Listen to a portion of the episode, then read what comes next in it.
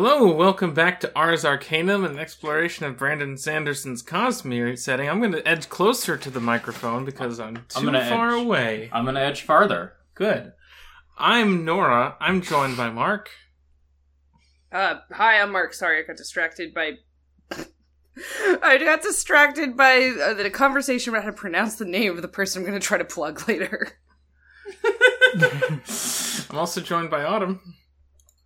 Um, They're distracted by looking at the same conversation. well, conversation now on their phone. I, I didn't know there was more to the conversation, so I wanted to know. Hi, I'm That's- Autumn. Uh, Hi, and we're also joined for our big finale by Grace. Hello, I'm I'm the Ars Arcanum Mormon correspondent. um, Thank you for your That's me. service. you're you're so welcome. I, I you know I was in that faith community for most of my life, all prepping for this. This was the the purpose of that. Yeah. What else would there be if not a Brandon Sanderson podcast? yeah. I don't know. yeah, Um, yeah. What was the purpose of your faith community? Could you just tell us that?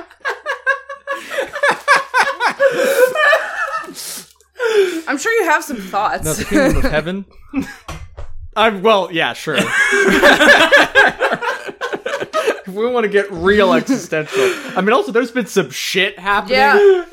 in this in, in this space lately, so you know. Instead of that, did anyone read anything this week? I read Elantris. Shut the fuck up. I, uh, I, I didn't read anything. I watched Harley Quinn a bunch. I, re- I read Hell uh, a novelette. Uh, Who wants to go first? Go ahead, Nora. I read a novelette called The Dreaming City, which is the first of nine stories comprising the core of uh, what is now s- s- kind of called the Elric saga by Michael Moorcock. oh shit! I did see that you read some Elric stuff, and I had forgotten about that until now. Yeah, uh, y'all- novelettes are great. y'all talked like about this 30 on pages the- That's right. Um, the thing about Elric is that there are a bunch of stories from magazines, or I think they were published in magazines. And then Yeah. at some point there's some novels, and then there's also some novels that are compilations of the short stories, and there's also some novels that are fix ups of the short stories that try to tie them together into one narrative. Mm. Um, and also they don't come up with new titles. So Stormbringer could refer to like three or four different books that you can hold that say Stormbringer on the cover. That's helpful.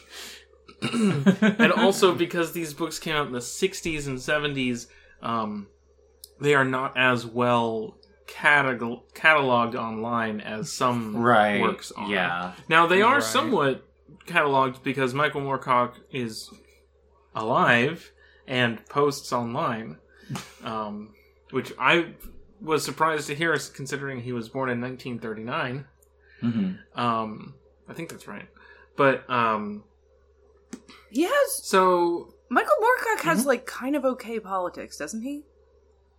uh, Wikipedia describes him as an anarchist. Yeah, like but not to say that's the most important thing about any author, but like specifically for a, a, a science fiction and fantasy author born in 1939 who's still around, I think it's of some note. Yeah. yeah, for sure. Um, I think that's right. I I- so when you told me Nora that he was still alive and posted online, I assumed it was a sort of like John Byrne situation where you did not want to know what the fuck he's posting. John Byrne, um, a famous comics artist who has his own forum where he's just been posting about these females for uh, twenty years now. I'm gonna check. I never Is that actually the looked Cerebus guy? to see if there was a or I. Sorry, Nora. Can you turn up Grace a little bit in my headphones? oh, sorry. I think maybe I'm a little quiet as well. No, you're good. I just I couldn't quite hear what she said. Oh, is that is that the Cerebus guy? No, Maybe Or- I know him principally as the X Men guy. no, Cerebus. Cerebus Oh, is a okay, this is different, a different dude. Um, Dave Sim is the Cerebus guy. right. Oh, okay, that's right. He's that's right. also He was- I mean, online. also be. he's also being like these women. Yes. so a lot of comics guys doing this. I Yeah, guess. it's just that John Byrne is notable principally guessed? because he made his own forum about his own books where he could post. right. Uh, well, I I searched Michael Moorcock on Twitter to see if there was like an official account, and I don't think there is. But I've now found this link to what appears to be um, some kind of essay by Michael Moorcock about the saturation of fascistic and authoritarian themes and messages in science fiction literature. On libcom.org. Damn. What is libcom.org? Libertarian communists. It's like an anarchist. Oh. It's like a one of the Yeah. big like if you want to like read an anarchist book, you can probably find it on libcom. yeah. Well, there you go. Yeah. Um, Did, really not what I was expecting when you told me old guy posts online. Now Yeah. I saw some older Yeah. posts, so I don't know if he's still posting because he's like, you know, getting up there now.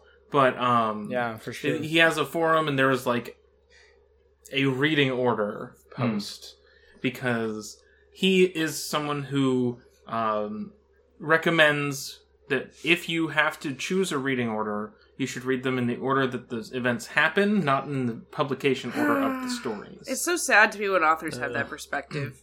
Like I, I there's a there's a series that I I don't know if I would say I really like it because I, there's elements of it that I have looked back on and think are stupid now, but that I've really really enjoyed the Vorkosigan saga, um, and that is a series that was written out of internal chronological order for the most part. And the author of those books, Lois McMaster Bujold, also says you should read them in internal chronological order, and it's really absurd. like the the those books do not make sense that way. Um, what Moorcock has said is is can you Sorry. he um like one thing that I saw mentioned was that he's like yeah well if you read them in publication order I did kind of write the uh the climax of the story like a third of the way through. So yeah. uh I guess I get it but regardless I he has a forum and he has posted on the forum. And at least uh, in the like 2010s was posting in that forum. I- anyway all this to say that Elric is a pretty cool guy. Elric and like those books are like basically the the reason that the concept of like law and chaos exists in like D&D and similar fantasy stuff, right? Uh, possibly that would make sense because this predates uh D and D by about a decade, which would You were telling me, um, you were telling me that like Neil Gaiman is a big fan of these books, and that like he's credited alongside Moorcock.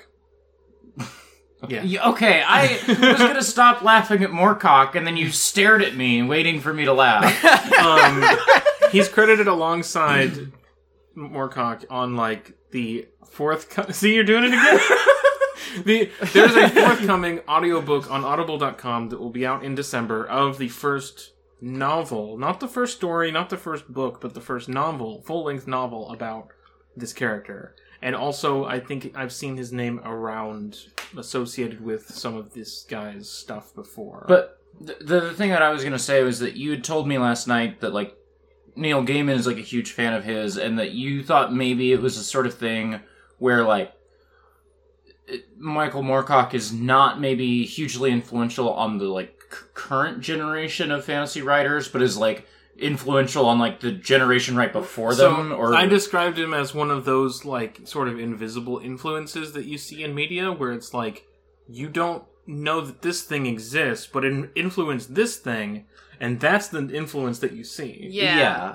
But it's like when you Yeah. trace it back another step, you're like, oh shit, okay. So like every D and D spell name comes from the way that they name the spells in Dying Earth. right. I knew that the magic system in general came from that. I never thought of like the spell names, hmm but you wouldn't know that unless you actually read Right. Dying Earth. Right. Um, And it's but like, it, it's the kind of Yeah. thing where it's it's interesting to call like I'm I'm pretty sure that Moorcock is also like a pretty direct influence on D and D. Um, like I'm I'm pretty sure that that is where basically where the law chaos thing comes from. Um, and it's interesting because it's like these feel like invisible influences now in 2021 because if you were to read right. fifth edition D and D, they are not going to tell you about any of that stuff. Um, but No. it's not like it. It it's mostly like time and cultural. I- I guess what Mhm. I'm trying to say is it's interesting because um, I think if you're I think those influences become more obscured over time. I guess is what I'm trying to say. Right. because certain things like history is not even and certain things are going to be preserved way better than other things Yeah. Right. and it's like well if you weren't there reading these books when they came out or when they were republished uh, like a little bit later um, they were republished in in chronological order hmm um, and numbered on the on Mhm. the books and everything. Um, but also, um, so Elric is one facet of a thing in Moorcock's other multiverse writing, Yeah. which is the Eternal Champion, Okay. who you might remember from the Elder Scrolls Arena when you d- finish the Elder Scrolls Arena, your protagonist is given a title, much like in the other Elder Scrolls games. That character is called the Eternal Champion. Oh, that's so because funny. Arena. Can, that seems like that seems like they. I mean, I guess probably Michael Moorcock is not the type of guy to do this, but that does seem like they could have gotten sued. It it seems like if that happened in 2021, if like a new Elder Scrolls game came out and did that, it would be a problem. But this I was like the 90s, and it was the fucking Wild West, and no one cared about Um, computer yeah. games. but um, but yeah, I, I found that and I was like, oh wait, that's that's just the thing. um, because he's he's written several different like series about different characters who are all this like reincarnations of this sort of hero figure who recurs in all realities and uh, is Oh well, I mean that's also uh, Planescape Torment. You know, oh, really? I don't know shit about Planescape. Kind of. Tell me about it. well, it's just that the I, I haven't played Planescape, but the main character is this like immortal being. Um, and you've lost your memory at the beginning of it, but a lot of the game concerns itself with like finding out what you did in past lives and like Oh. across realities. a, a So- lot of the uh, uh, incarnations of the Eternal Champion have initials JC. Oh. Hmm. That makes you think. Just like Yeah, uh, makes you think. just like JC Denton. God damn it! You beat Wait a minute. you beat me to it. I was about to say. JC Denton. Wait a second. JC, and then in Human Revolution, AD, and then in Invisible War. oh, shut up! Oh my god! how did I never? God, this was like my kingdom.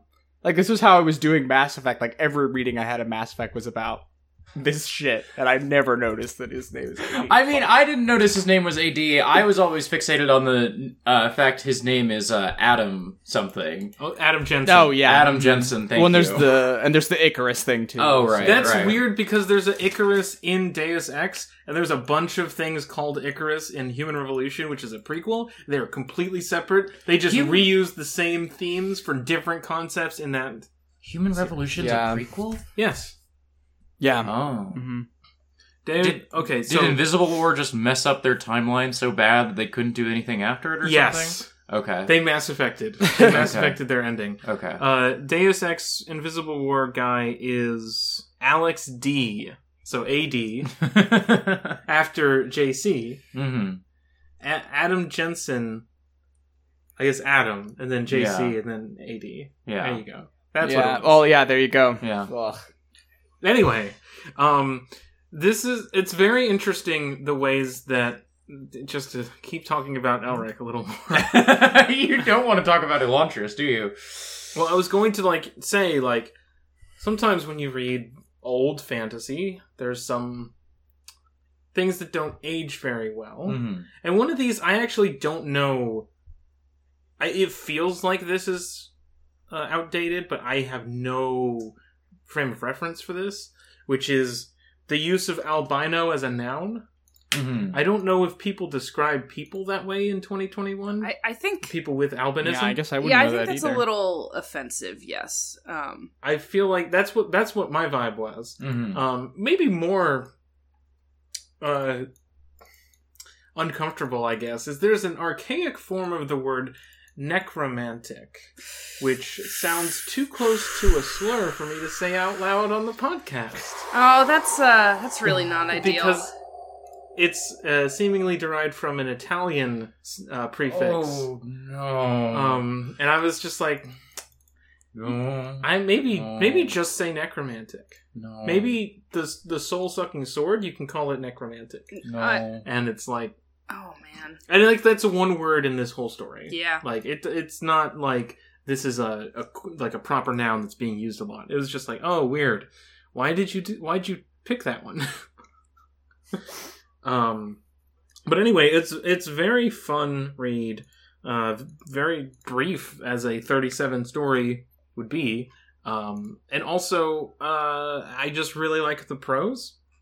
I think that it's really fun, especially as I am also reading The Hobbit, where I'm like, oh, these are kind of like in the same space, which is uh, a British guy is writing a story in first person, but as a narrator telling you the story, Nice. which means Yeah. using I and and you in in the prose, but is never actually a character. It's not like a person in the story telling you the story in first person. It's just a narrator who acknowledges that they are telling you a story, and that's that's always fun to me. Yeah. That sounds sick. Yeah. Um, but Raistlin Majere of Dragonlance, it's just Elric, but a wizard, even more of a wizard. because uh, Elric is is this physically frail uh, person who relies on various drugs to maintain his physical strength while he uses his sorcery, uh, and he has a, a sick magic sword, and also uh, he has a patron god who he summons by killing people and calling his name, and then this like eldritch death god will start to seep into the material world and kill his enemies for him in very gruesome ways. Sick. Yeah, I love he that. He just starts. I love the darkness. He starts like he starts like calling uh calling this god's name and saying like blood and souls for for I think it's uh Arioch. Uh they come to my aid and like like putting this like plea out there and then like the shadows start to deepen and in the corners there's some movement in this like unnatural shadow and it's yeah. it's cool. This is this is sick. This is Yeah. Yeah, that's that's great. also there's I love there's comics shit like that, that. look pretty cool too. Nice.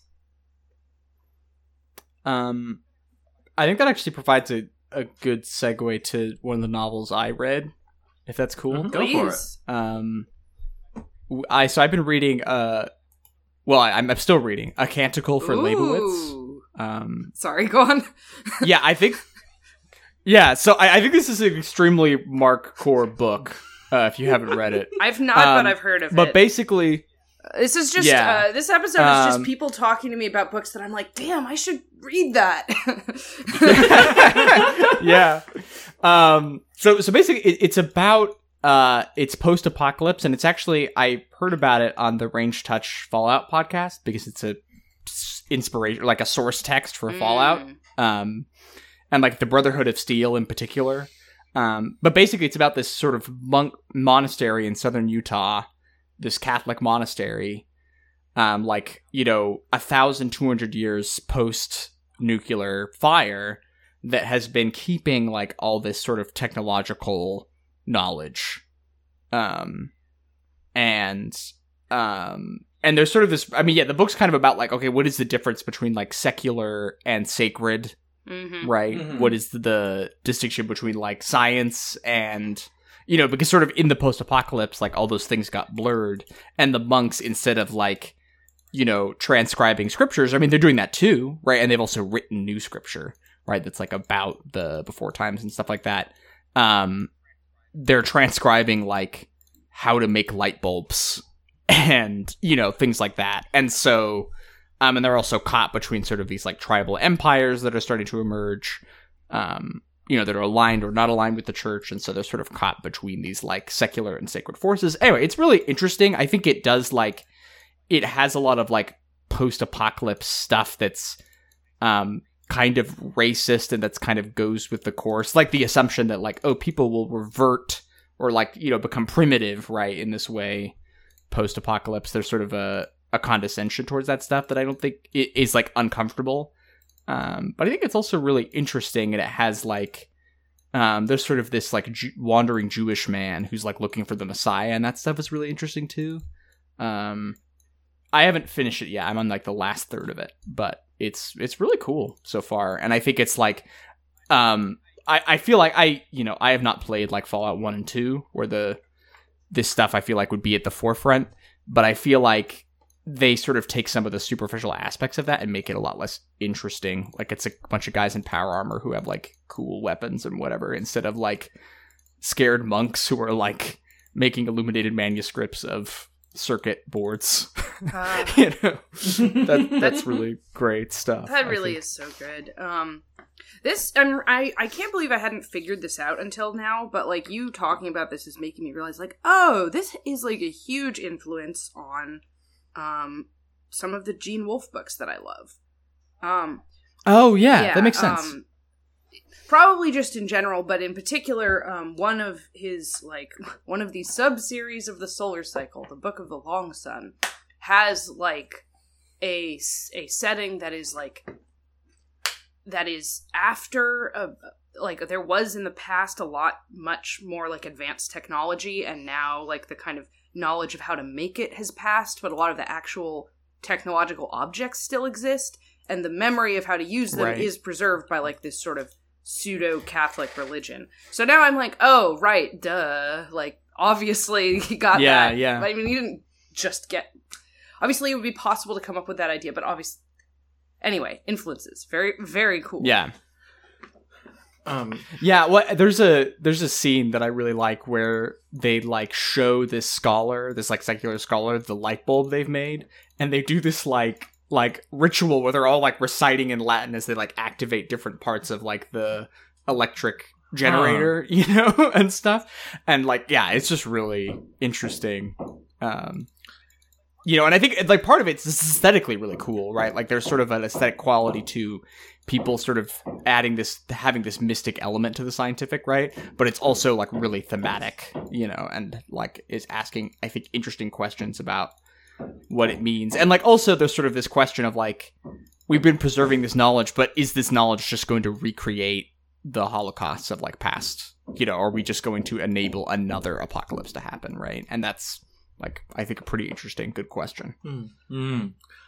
Um, on the subject of like these, what you're saying about like post-apocalypse and like time, uh, can I share the intro for the Dreaming City real quick? please sure For 10,000 years did the bright emperor of Melniboné flourish, ruling the world. 10,000 years before history was recorded, or 10,000 years after history had ceased to be chronicled. For that span of time, reckon it how you will, the bright empire had thrived. Be hopeful if you like, and think of the dreadful past the earth has known, or brood upon the future. But if you would believe the unholy truth, then time is an agony of now, and so it will always be. Time and now are capitalized in this paragraph, and it's maybe my favorite thing I've ever read in a book. Oh, That is sick. time Yeah, we- is an agony of Oh, that's- now All oh right. That's so good. Yeah, I was Oh. just, there's a sip. There's a sequence. Ah, I'm just like getting pumped about Canticle for Leibowitz because there's a sequence where they read this like scripture that's like how the apocalypse came to be, and I think also like the book's really shrewd about the relationship between like historical fact and then sort of like the scripture or the sort of accounting that's written like hundreds of years after that is like by definition sort of inaccurate right or like not strictly historical but that nevertheless like represents something truthful about that stuff right Mhm. um anyway it's just really like it's yeah there's like a there's a part where god like speaks to the prince who like tr- you know triggered the apocalypse the nuclear holocaust and is like you have made a holocaust of my sons. Right? And it's like yeah. All right.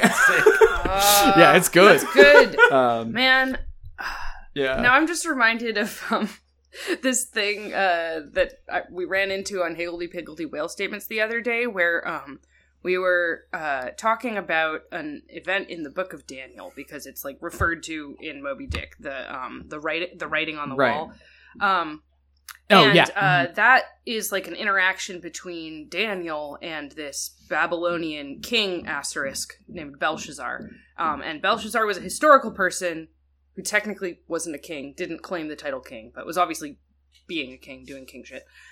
Um, and Just king things. and the the book of Daniel was written like hundreds of years after the historical person Belshazzar and the historical person question mark Daniel lived, and um you know was written in the wake of the Maccabean revolt and like a lot of the Bible is in response to political and religious events of the time when it was being written, but sure. um. Wikipedia referred to the book of Daniel as historical fiction, and I was like, I don't think that's what it is. yeah.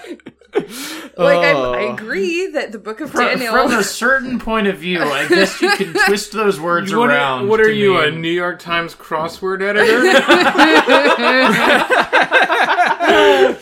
yeah, I mean that's that's very like I, I feel like a Richard Dawkins guy wrote that very, Wikipedia Oh, page, yeah. very right? possible. Yeah, Yeah, you know. Like, I do not think, I do not think even a, uh, like, because you know, obviously, biblical scholars, secular biblical scholars, talking about how books of the Bible are not direct historical accounts can be something that pisses people off. But I think they are usually a lot more thoughtful about how they talk about that than by saying it's fiction.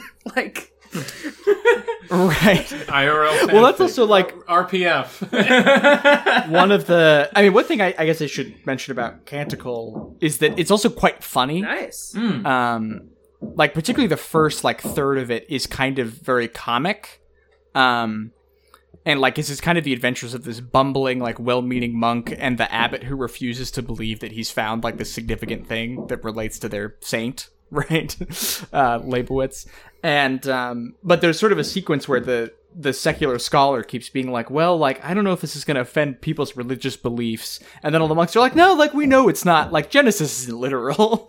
You know like we all understand this.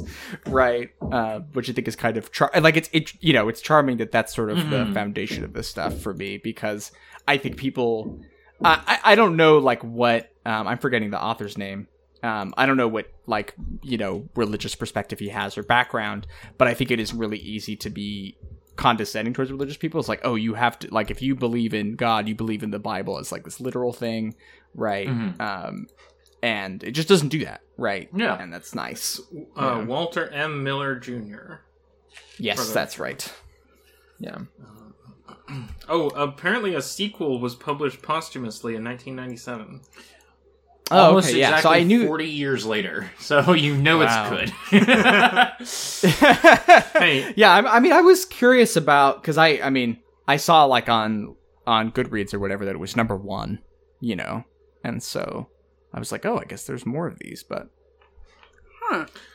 yeah, that's- Apparently, you can't badmouth posthumous work when we have a Tolkien podcast starting hmm. that we're recording today. I can po- badmouth plenty of posthumous work when we're about to record a, a fucking Tolkien podcast. I'm sure the Silmarillion is good. I have low expectations for anything other than the Silmarillion. the 12 books of like weird like Errata asides and, dra- various drafts of different things and all that stuff that whole like 12 book I mean, I volume bet that stuff is fine. It's just not like a book Mm. in the same way that like Lord of the Rings a- is. Like, a and the book-shaped Silmarillion was something that. Yeah, the Silmarillion came out like a year after he died, right? So I imagine that was in like some yeah. shape of being finished, right? I didn't. I did not realize. I should look up like when. I I should look up like The Hobbit was published in like you know, 1939. I knew that one. I didn't know where the rest of them were in the the the Lord of the Rings trilogy was in the 50s. I want to say. I should look up. I think when that's these right. Yeah. Things happened, so I can have like a rough idea of how this goes. 1977 was when the Silmarillion came out so What a 70s book. look at the cover that's wild That's a good. That's a good cover for the Silmarillion they've got on Wikipedia. and there. also uh, it was four years after okay. Tolkien not that that matters Um, Oh, okay. Sorry. For some reason I had by that the way, wrong. I uh, I did just like pretty shortly after though. I did just look at uh, Walter Miller Jr.'s Wikipedia page, and I learned two things that I think are both very interesting. One is A Canticle for Leibowitz is a fix-up novel. Oh, Oh, you know that makes sense. Like, I it does. But that is I didn't yeah. expect that because it's it's so famous as a novel. Um, so it's surprising to me to learn Mm-hmm. that, but but apparently it is. Yeah, well, that's that's also one of the things is that the first section of the novel, like they're sort of separate into three parts, right? Which I would imagine are like the 3 stories. Yeah. but may might be different than that. Um, and the first part takes place like 400 years before the second part. Mm. Uh, according to Um, Wikipedia, it's called Fiat Homo. yeah. Yes, there that's go. true. I knew I could get Fiat Lux- That's a really I'm a good title. today. Oh. Like it is really funny, but it's also a really fucking good like because it's like it means "let there be man" in the same way that like "let there be light" is like a biblical phrase. Well, yeah, and that's the Yeah, next the- section, next- right? When they have like the light bulb and stuff is Fiat Yeah, Lux. yeah. So, you know, that's cool. Yeah, it's doing it's doing stuff. But It's also, neat. "Let there be a homo." That's also good. Yeah.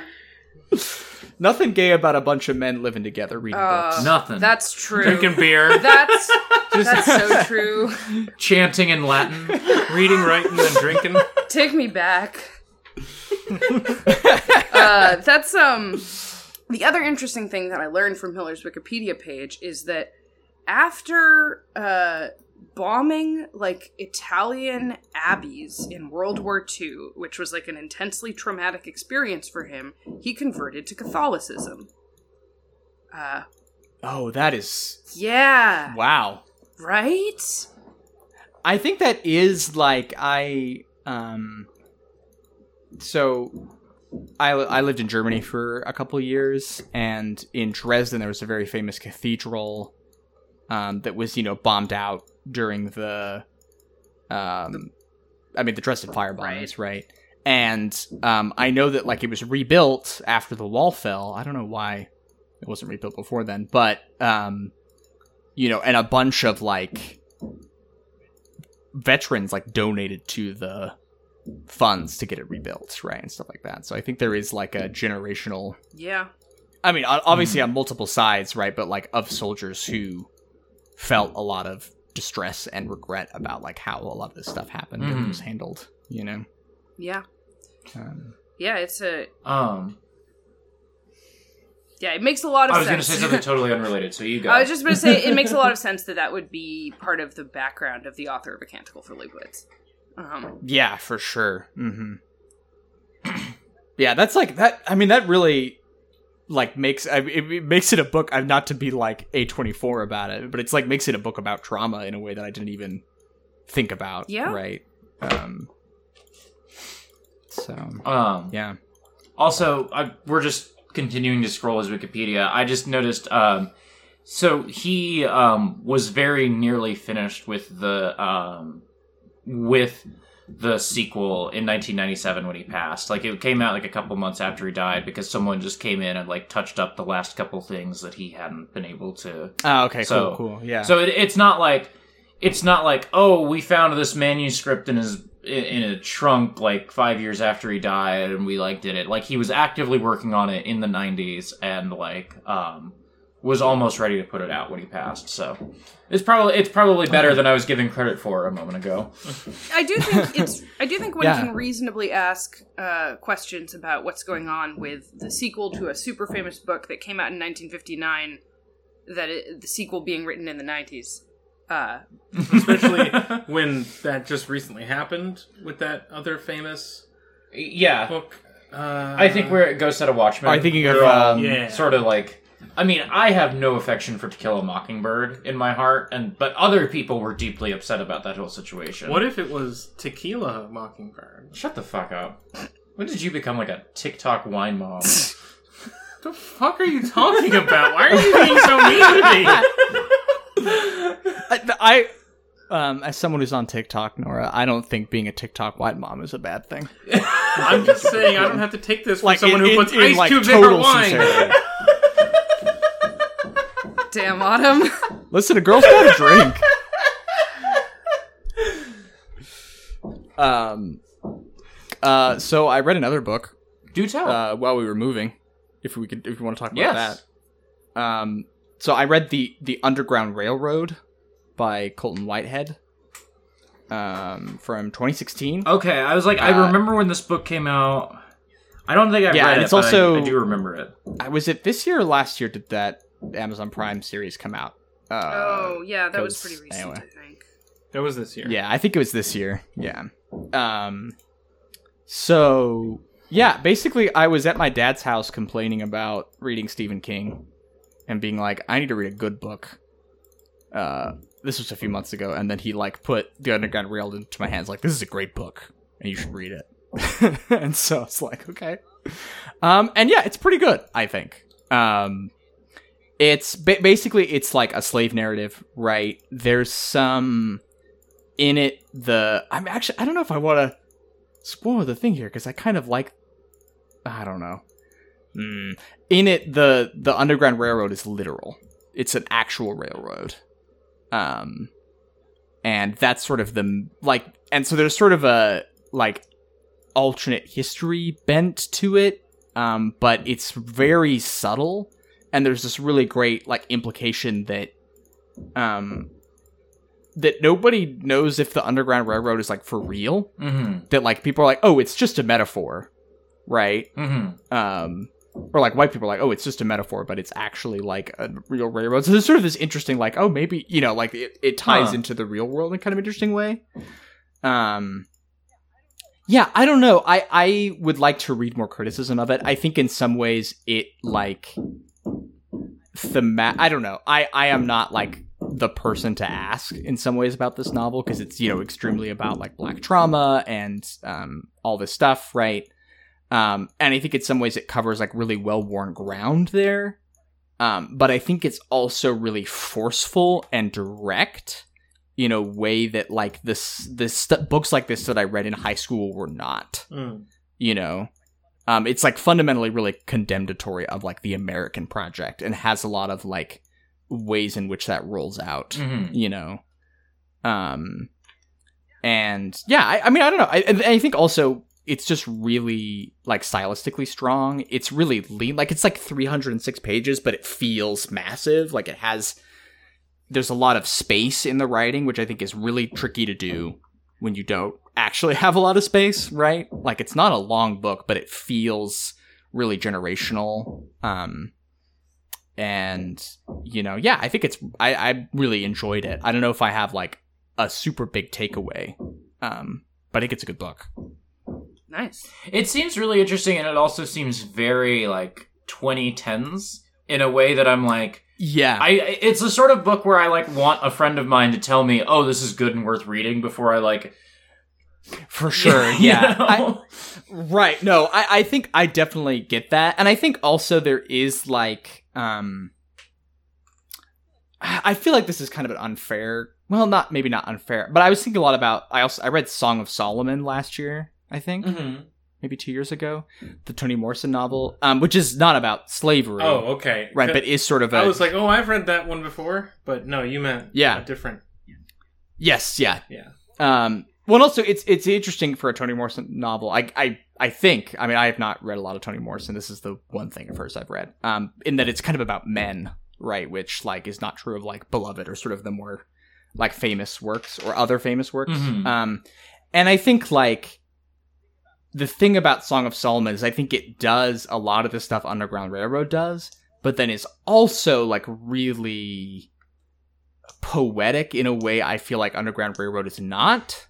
Um, like, and I don't think this is not a bad thing. It just is like, it's really direct and is like, yeah, like slavery and capitalism. It doesn't really use the word capitalism, right? But sort of this stuff, the interconnected white supremacist project of America, right, is really, really evil. is kind of the point of the book, Right. right? And I'm like, yeah, I totally agree with you. you know, and it doesn't mean like I don't, I, I don't, yeah. So I don't. It's not so much. There was a point in it where I was like, I don't like. What is the point of this book? right. And I really got over that by the end. And I think it. I think the ending of it is really smart and really, um, like it ends in a way that feels both hopeful and devastating. And I think it's like the perfect tenor for it. Um, and uh, you know but yeah i don't know it didn't quite um yeah, I don't know, like a four star book for me, I guess is Okay. the way I'd put it. It's it's really interesting, and I think it's worth reading. Um, but I also think it like if you've read these kind of stories before and like are politically in kind of these spaces, right? Mhm. You like know what the shape of this book is going to be, and that's not a bad thing, but it's just like what it is, if that makes sense. Cool. Yeah. Marks. Oh, Y- yeah. Um, so what I read was last night I finished Elantris at maybe like ten o'clock, and I was just like, uh, I'm bored, and I I'm bored, and I want to read something else. Um, I don't know what I'm gonna do, and I I just like I started looking at the at Brandon's like annotations for Elantris because that was just the next thing in my mind. And I got so exhausted of those so quickly. um, and I was like, oh god, I don't actually need to read these now. I, I it's probably worse for the podcast if I read these now, and like they're making me just like this sucks. I need something to wash this taste out of my mouth. So I immediately tweeted unlocked saying like, what's something better I can read? And then within the next 30 seconds, before like three people replied to me with good books I should read, I was like, oh right, I should read Superpose, that comic that I've had in a tab for like three months and haven't gotten around to yet. Um, so I did. I read all of the webcomic Superpose that currently exists, and it's really fucking good. Um, it's uh, it's a like a, a science fiction comic set in 1980x, uh, in um like a imaginary city called Port City, which I think is probably somewhere on like the Jersey coast. Um, Mhm. and uh, uh, I'm just gonna like read the little description that they have on their website because I think it's a really good like capsule description to tell you like the premise. Um, Superpose is a sci-fi drama taking place in a warm pocket of the Mid-Atlantic in a town called Port City, a place out of time. A tourist destination boasting a popular beach and boardwalk, Port City is also home to Roman Labs, an aerospace turned tech company floundering in the wake of the tech boom. This is where Raphael, recently graduated without prospects, and Royal, desperate business school dropout, grew up, and Cass, unsung astrophysicist with something to prove, will beach themselves here on, the, on its shores. Port City is where they put into motion something to shake the town and their lives from standstill. Changing history begins with the machine. Um, so it is Hell yeah. yeah, it's about these like three trans people. Um, two of whom are like trans men, and the other one is um, this is not like explicitly stated in the comic, but I'm pretty sure that Cass is agender.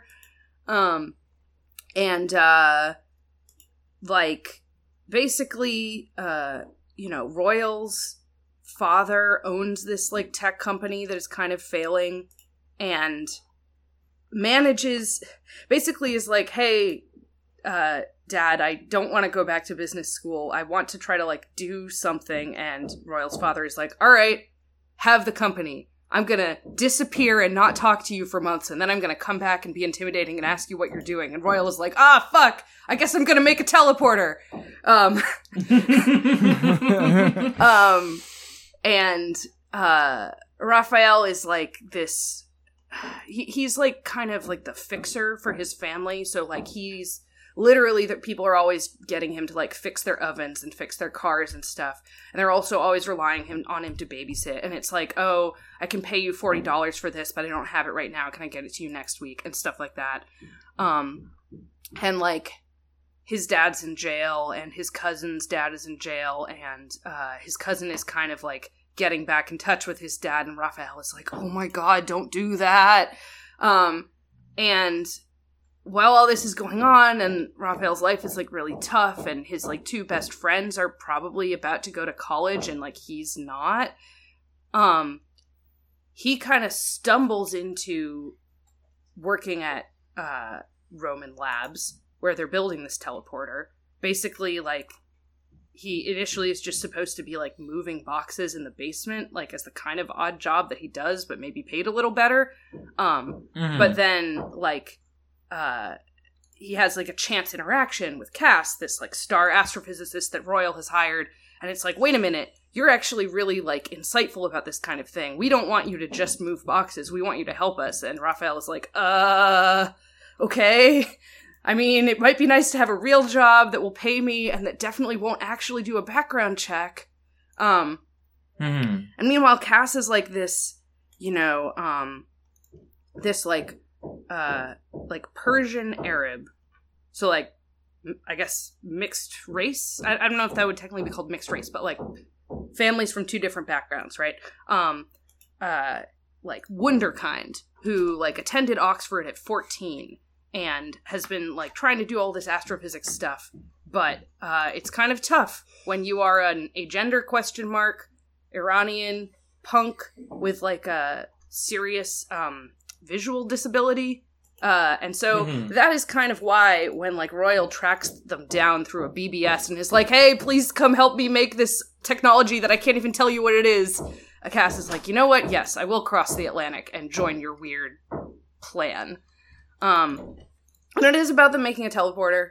Um, but it's also like just about these three people whose lives are all kind of going nowhere and the three of them collectively groping their way towards the concept of maybe their lives going somewhere maybe via teleportation um uh and there's just a lot of stuff in it that's really like um really like emotionally real and like um very uh i would say honest about the ways in which it can suck and be really frustrating to be transgender without it being like kind of easy and simplified and like just about like here's transgender trauma and I've made it like it, that's what my story's about and it's on the page.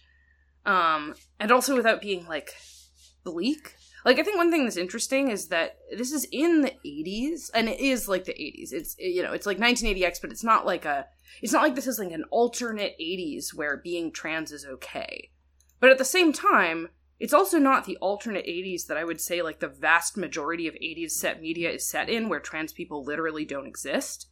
Um so like, you know, you uh there, there's um there's one bit that I that I liked a lot where uh we see uh Royal uh like taking his HRT and it's this like I forget the name of the drug, but there's like a comment under the comics page which is like, yeah, this drug was originally developed to treat endometriosis and then it fell out of use because of its masculinizing effects. And so it's like, yeah, I don't think he's necessarily going to a doctor to get that. Or if he is, maybe it's Yeah. technically speaking to treat endometriosis or something like that, right? And this is just one of those things where it's like, yeah, people have been doing HRT long before it became like an accepted medical institution, you know? Um, right. hmm Yeah, for sure. Anyway, really cool comic. Um, I want to like actually mention the creators because they're just like you know independent trans internet creators. So I want to like explicitly uh, shout them out. Um, the artist. Uh, oh, I, I don't know that. I don't want to presume that this is a, a comic that follows a totally straightforward like artist writer division, but I know one of them does the drawing. Um, the artist is uh, at saint underscore vagrant on Twitter. Um, and uh, his, I'm pretty sure his name is uh, Joseph. Um, And then the writer um, is named Anka and is at Kingfisher underscore Cove. Um, so yeah, check out Superpose. I think it's really, really good. It definitely, um, like, refreshed me after Elantris. Yeah. That sounds. I mean, that's also. I think there's sort of interesting thing that you didn't quite touch on, but that seems like is part of that. There's this tension between technology is liberatory and technology is oppressive. Yeah. No, Right. absolutely. Yeah. Um, that seems really. I think that is resonant with sort of trans issues, right? In this, it, it like HRT specifically in that way. That seems really cool. Yeah, yeah. Um yeah, it's interesting like one of the things that happens pretty early on in the comic is that um Royal fires a ton of people. and like I don't think that the comic is like, yeah, this is like cool like uh tech boss behavior like Royal is like moving and shaking. But at the same time it's also pretty clear that um that he would not be able to do this weird teleporter shit that he's doing if he hadn't done something like that. Um, hmm and uh, but yeah, no, I think the the the way that the comic is talking about like a tech company is both like very interested in what that can mean as like a, a site of possibility, but also very conscious of the ways in which actually that really sucks. Mm. Yeah. Um, also, I just if I can like sh- do a quick shout out. Uh, I read this book last year called The Vanishing Half um, by Brit Bennett, which was I think a book that got a lot of attention. I think there was like an HBO miniseries coming out. Um, but anyway, one of the characters is a trans man, and I think it is really interesting the way it handles that stuff. Um, it's a really cool book. It's like a generational uh, story about like blackness and you know um, and I think it goes. I think that it ends in the 80s. I think it's like 50s through the 80s. Um, is like the time frame of it. Anyway, really cool book. I don't want to like say too much about it, but it's really neat. Nice. Um, Well, Yeah. um, I'm sorry to um, unwash your palate, Mark. No, I'm I'm prepared. I'm prepared. Like that that was the purpose. If I just had to go like straight through the night without doing anything other than a Elantris, I'd be exhausted now. But now I'm like, all right, I'm ready. like I know there's I know there's other kinds of SFF in the world, so I'm prepared to go back to this one. Hmm. We finished the original version of Elantris. Yes. Yep. There is material we have that we will read next episode and discuss um, that Mark does not have yet. We'll have to get that Yeah. to you. Um, and then, of course, after that, we still have the novella or short story. Short story. Short story. Short story. Hope Short of story. Elantris, which will be its own single episode. Mm. Um, and also alongside that, there is the um, Khriss's letter, which is the intro. Well, we'll talk about it. There's a We'll bunch of there's a bunch of shit. There's ancillary material The because that when will be covered. the Hope of Elantris was put into Arcanum Unbounded, which is the compilation of all the short stories and novel novellas and etc. etc. Um, they are accompanied. They are grouped by setting, and each one is accompanied by like in-universe like page of notes about the setting. oh yeah, yeah. um, which is like just here's some objective facts about the way the setting is That does not come up in the actual novel a lot might of the time. that might not come up or be explicitly stated in the actual uh, story itself. Yeah. Um, yeah. A lot of it's like astrophysics, if I remember right. I've read there there is like Um, you know talk so- about Cosmere standard for planet sizes. Right. Yeah. yes, yeah. All right. Yeah, there are meant. um, but anyway, that will be We're the Hope of Elantris. yeah. Today we are talking about chapters 61 through 63 of Elantris, as well as the epilogue, which will close out the original publication of Elantris. I want to say real quick. Yeah. It turned out to be good that I did not uh, that I accidentally didn't read chapter 60 last week because from chapter 60 to the end of the book, the narrator does not provide like chapter breaks. They're they're in my file. If I was paying attention, I would know where the chapter breaks are, but the narrator does not read them. So I as we do this might get a little out of order a little bit um because he just starts reading it straight through it doesn't say chapter 62, chapter 63. Yeah. yeah, Okay. and that's that's probably also true for me because I read this like in January. so you were you were prepared yeah. to be here. yeah, well, I, I I I listened to all of Ars Arcanum up to that point, and I was like, you know, I'm just gonna finish this novel. I don't need to wait. I don't need to go through this Like- this trial. That's, Um, That's very reasonable, honestly. I I would be yeah. I hope that other people are not really following along with the podcast, like reading three chapters of Elantris every week. That sounds like an unpleasant experience. People I mean, are yeah, I doing think it, it and I'm, it's the wrong choice. You all need to just go read Mistborn next week. but what about the Yeah. Hope of Elantris? What if they want to read along with the Hope of Elantris? go read Mistborn two weeks from now. you know, I, I'll say I, IMO, Hope of Elantris, fine, okay. Okay. And It's like tw- it's like 20 pages and it's kind of cute, Okay. You know? Okay. also, which is more than you could say for anything in a Okay, I so I realize this is also on me because I talked for a long time about stuff in the first segment, but let's get moving because I actually have to get to work in like. Okay. Oh yeah, no worries. No, no, Sorry. it's okay. Let's just read the summaries. Yep. Um, Nora, can you get me to chapter 61 here? I'm working on it. To Eventeo's horror, Dilaf begins cutting Sarene's throat. Hrathen, finally deciding to act, hits Dilaf. Regaining balance, Dilaf jabs the knife at Hrathen's chest, the blade sliding off his armor. Armor that was supposedly for show. We are still in the weirdly constructed sentences uh, on Coppermind. Hrathen is satisfied in telling Dilaf nothing uh, he does for show No. Hrathen is satisfied in telling Dilaf nothing he does is for show shortly before smashing his steel forearm into Dilaf's face. Uh, warning Eventeo of Fjordell's coming invasion, Hrathen shoves Sarene down an alleyway and blocks it with his own body. The pool beckons for Raoden to give himself up. He rejects it. Uh, bursting from its entrance to a surprised Galladon and Karata, they all race down the mountain go- back to Kae. Uh, Shuden finally re- retaliates, and Lukel joins the fray, but they are ultimately overwhelmed. Hrathen holds down his di- uh, holds his own against her- the Dakhor monks admirably, just barely. There is a commotion beyond the monks as uh, Eventeo's honor guard joins the battle. Sarene indicates an open door uh, they both duck into. They find a cellar to hide in while the Dakhor monks follow and leave again. Uh, emerging from the cellar, Hrathen removes his armor, call- calling it a burden of his uh, he no longer deserves. Sarene questions why he didn't, and Hrathen simply says Dilaf is evil and a massacre does not serve Jaddeth.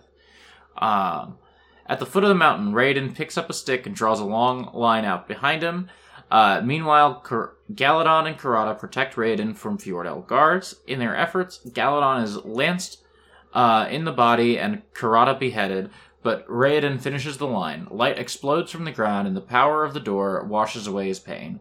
The city of the city complex of Elantris and its outer cities is one big aon that needed to the chasm line to complete it. Raoden wafts from the light anew, ordering the Fjordell soldiers to leave Arelon. All around Elantris, the effects are felt, and the Elantrians emerge from the pyres unharmed. Raoden arrives, destroying one Dakhor monk and demanding that the other leave. Okay. The king is reclaiming his rightful throne and his divine right to rule. At, at some point, it might be upon finishing that line, um, R- Brandon just starts referring to Raoden as the king repeatedly through these three chapters. I forgot about It's- that. Oh my god. It's it's a lot, yeah. Yeah. it is Um, somehow both Jesus and Aragorn. Well, Well, I mean, that's already the. Although apparently, I reportedly, I, I think I've heard that J.K. J.R.R. Tolkien was against uh, naming it Return of the King. He thought it was a little too blunt. But Huh. uh, I don't know if that's the case. or the, the whole You'll all the thing find with out. Aragorn is also like that's one aspect. It's it's Gandalf, Yes, Aragorn, yeah. and Frodo are all the three different. What is it? The threefold. Yes, for sure. It's not. It's not like. Oh my god, Oh, you have a you know. different podcast for this. Sorry, I also Um, haven't read it's these my books, fault. So. I, I I wanted to say that um I think there's kind of an interesting thread here. The idea that the magic is like inextricably tied to like the landmass, to the geology of it, I think is really interesting. Mhm. Uh, what if the book was about I that? know, What right? Uh, Ah. Yeah. Wouldn't that be fun? Wouldn't that be a nice little change? I I also uh, I find it so frustrating that it's like I like if the book didn't spend so much time like just walking us through the, every little step of figuring out what the magic is. Like if we figured out, oh, the magic is connected to the land. The chasm has broken the magic in like I don't know, chapter 10.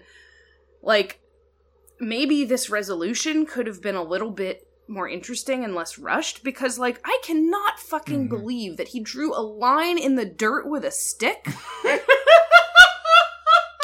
and that fixed it cuz it's like this entire city is built as an Aon. Like it's not just like lines in the dirt that make the city an Aon. It's like walls and fortifications and I think it's really strange that just drawing one line is enough to like complete it. Like drawing it in the dirt. Well, yeah, and then you even have like a uh, because then you would have like a timer thing too, where it's like, oh, we have to get the city back together before The line is scuffed out. you know. Yeah. Yeah. Well, the line is skipped out, or or like before the invasion happens, right? Like that's. oh yeah, if you it know. had yes, they they could have yeah. No, there's all kinds of yeah. Hmm. Yeah. I mean, I know it's easy to. I think with this book, it's very easy to be like, what if it was good? Instead bad. Yeah. but it just feels like at, at every turn, Brandon makes the wrong choice. Yeah. At every Um, turn. He really thinks th- this is a good book, though. Yeah. I I was reading the postscript, which is him like ten years later reflecting on Elantris. Okay, again, we've got a different podcast for that. Um, I just uh Okay. Um. Otherwise, I, the Hrathen and Sarene stuff is just like sort of actiony, and I, I maybe don't have a ton to say about it until we get to like the next two chapters here. Um. I think it's very funny that we're expected to still believe that Hrathen's armor is for show, even though we've been hearing this entire time about how heavy it is. And like Yeah. Right. like there was like one thing early on in the book where Sarene reflected like, oh, obviously that is like a, a sort of light decorative armor because nobody would actually be wearing like this kind of absurd like battle tool just like around the court. Um, that was just something Sarene thought once at the very beginning of the book, and so to have it be like a reveal now is like what? um. Do you have anything about chapter sixty-one, Nora? No. Okay. Um. Uh, I also kind of want to just briefly mention that uh, Shuden has magic martial arts, and he gets to use them for like a paragraph before losing. Yeah. and it's it's bad. It's like it's And he glows. yeah. It's it just it Yeah, it, because he's magic. Mm, yeah. it sucks. It's not interesting. Um, but I guess I just wanted to mention it partly because the fact that Shuden can also use some kind of magic is like I guess relevant. And also because like I just wanted to point out that we're continuing to do the same like boring Orientalism with Shuden as always. Yeah. Yeah. mhm. Yeah.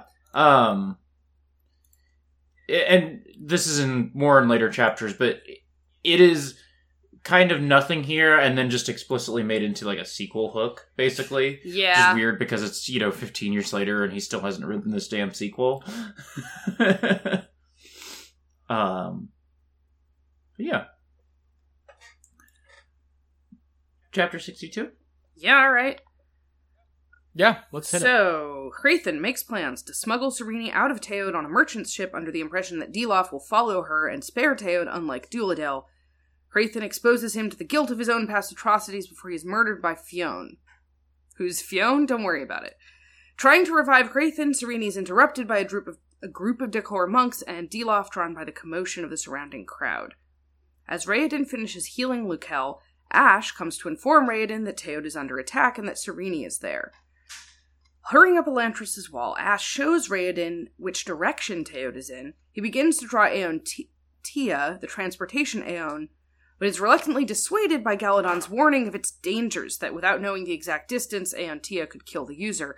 Fortunately, Adien appears of sound mind now and quotes the and quotes the exact distance in steps to Teod, using Adien's stride as his measurement. Raoden modifies Aon Tia and teleports himself to Teod. Moments later, a spray of light collides with one of the Dakhor monks. Raoden disables Dilaf and grabs hold of Sarene, transporting them 50 feet away from the monks, forgetting that Aons grow weaker away from Elantris. Attempting to escape, Raoden and Sarene flee down the docks until they spot King Eventeo, but a little too late as they are unable to outrun the abnormally fast monks. Raoden readies himself to attack, but Dilaf is content on allowing backup to arrive. With a small army of monks, Dilaf begins his offense, believing Raoden will be unable to draw his Aons fast enough to combat all of the monks at once. Suddenly, a group of Elantrians, led by Galladon, teleport onto the docks and launch a barrage of power against the monks. Knowing he has few options remaining, Dilaf scrambles down an alleyway away from the battle to hunt down King Eventeo, the leverage he knows will draw Sarene to him. Sarene notices and urges Raoden to pursue. Dilaf ambushes, disarms, and wounds Raoden. Forgotten, Sarene surprises Dilaf, attacking him with a sword she found. However, she is unable to keep up with the monk's superior physical abilities, and she suffers a wound to the shoulder. As both lay defeated, Hrathen surprises all by appearing. He blocks Dilaf's attack with a Dakhor magic enhanced arm, then uses the same arm to choke Dilaf to death before Hrathen succumbs to his wounds. Galladon arrives to report that the Teo Armada is holding out against the Fjordell. So, You remember Fjon from chapter three when uh, uh, Hrathen assumes command of the uh, of the the Church of Shu-Dereth, and he orders the original uh, head Arteth back home. Yeah, You you all why are remember there him? so many random sequel hooks in these last couple chapters? I know, it's so weird. Because. Fiona's like, Fiona's like, well, I just don't know how Wyrn would possibly have known this. It's like Wyrn had some sort of magic. God moves in mysterious ways. Anyway, see you next time in the Assassin's uh, Monastery in the next book. uh, yeah. yeah. Um, I can't believe Yeah. this is like skipping ahead a little bit, but I cannot believe Wyrn never appears in this fucking book. I know. Uh, Does, Well, it's also like it's like just hearing you read that description. I think really casts into relief like how much of the actual content of the novel happens in like these last like nine chapters Yeah. yes. or whatever. yeah, it's been so And- packed, uh, and it's uh, And I think that's gone. yeah. The thing is that it's not. I, I you know. Is it the Brandon Avalanche? Is that what he Sanderlanche. calls it the annotations? Sand. Yeah. God. Um, but just like I, you know, I, I think it is cool. With I think a slow burn or a novel that builds to suddenly like have like something major happen and then everything sort of cascades down from that can be really interesting. This is not what that is. No. It does not feel constructed No. in that way. I mean, right? Like honestly, it Um, really does feel because like I think I like it feels like so much of what's happening in these ending chapters could have been spread out more evenly across the rest of the book, and then maybe the rest of the book wouldn't have been so goddamn boring. Um, yeah, yeah. hmm but like, so so Adien. oh my god! So yeah, wow. Yeah. so we do have to talk about He this. was I- secret Elantrian the whole time, They were hiding it with makeup. and he was Hoed the whole time. Hoed. Question mark. Yeah. But Oh. also, Oh, like, God, it sounds as though uh huh. it sounds as though he has always been in some way neurodivergent because he has always had this uncanny ability to calculate exact distances in his head. So yeah. Brandon, in like YouTube videos and interviews and stuff, uh, has talked about. Um, there's a character in a later book who uh, has autism, and he's talked about like part of the reason he wanted to write that character is that he felt like he did an unfortunate caricature of what autism is in Elantris. He has owned up to the fact that this is like just a a bad representation of what autism is like, and the, the at the end of Elantris is that the day is saved by a magic cure for magic autism. Yeah. Like, and and he Yeah. has owned up to the fact that all that sucks. It him owning up to it does not take away from the fact that it fucking sucks. yeah, Yeah, well, I want to go go on. I, sorry, Mark. You, okay, just uh, like I feel like a lot of this um rings like there was a, and I th- I'm sure this is true through like throughout a lot of like evangelical Christianity, in particular Christianity in general. But I think there is a a um fraught and ableist relationship between like the resurrection and autism and neurodivergence and disability sort of in general Mm-hmm. where um, the idea that like these are things that you can be healed from and that you will be like normal like the rest of us right Mm-hmm. i i think the the st- elantris obviously is pulling from that in a big way right that this scene of everyone being sort of rejuvenated right? For me, it's impossible not to think of like the resurrection, Yeah. Mhm. The Right. Elantrians and then that. the Elantrians are totally like in incorruptible bodies now. Like they that's just Yes, true. exactly. Which is like And also, Right, which is like also like a lot of Mormon doctrine is a big emphasis on like God has a body of flesh and a flesh and bone, not blood. This is a Huh. thing. Okay. um yeah, there's anyway, there's like shit here. But um and um you know, and that like someday we will have bodies like God does, right? And that gets tied up in whiteness, which is Mhm. obviously a thing in Elantris too, right? And um, you know, so yeah, so I just think like there is a lot of like theological baggage that Brandon is directly importing into this book. there's also the fact that Adien goes over and joins the the pile of Elantrians and then is reborn. Yes. It's like literally Yeah. ha- it goes down and lies down with the dead and then is, it is rejuvenated and returns yes. from Um, right, yeah. Something I'm from really something I'm curious about. Um, so in my copy, which uh, listeners will recall is like the like original text, not like the tenth tenth anniversary slightly revised edition. When yes. Adien like shows up at just the right moment, um, there's a there's the use of a phrase that that I think is essentially a slur. Um, like technically speaking, Brandon is not using the version of the R slur that like got thrown around on forums, still gets thrown around on forums, but Mhm. he does use like the the slightly longer version, right, of the R slur that like Right. is slightly more, I guess, clinical or whatever. Does he use that word in your copy? I, I certainly don't recall it, and I feel like that would have jumped out to me in a huge way if it had happened. So, Okay, I um, I I'm not too surprised Can- that he took that out, you- but Can you tell me what the yeah. So the the what paragraph, it's Raoden turned with surprise. Adien stood a short distance away, his skin shining with a silvery Elantrian glow. Ah, yes. His eyes betrayed none of the mental affliction that had burdened him since birth. affliction. Okay. All yeah, right. All right. Uh-huh.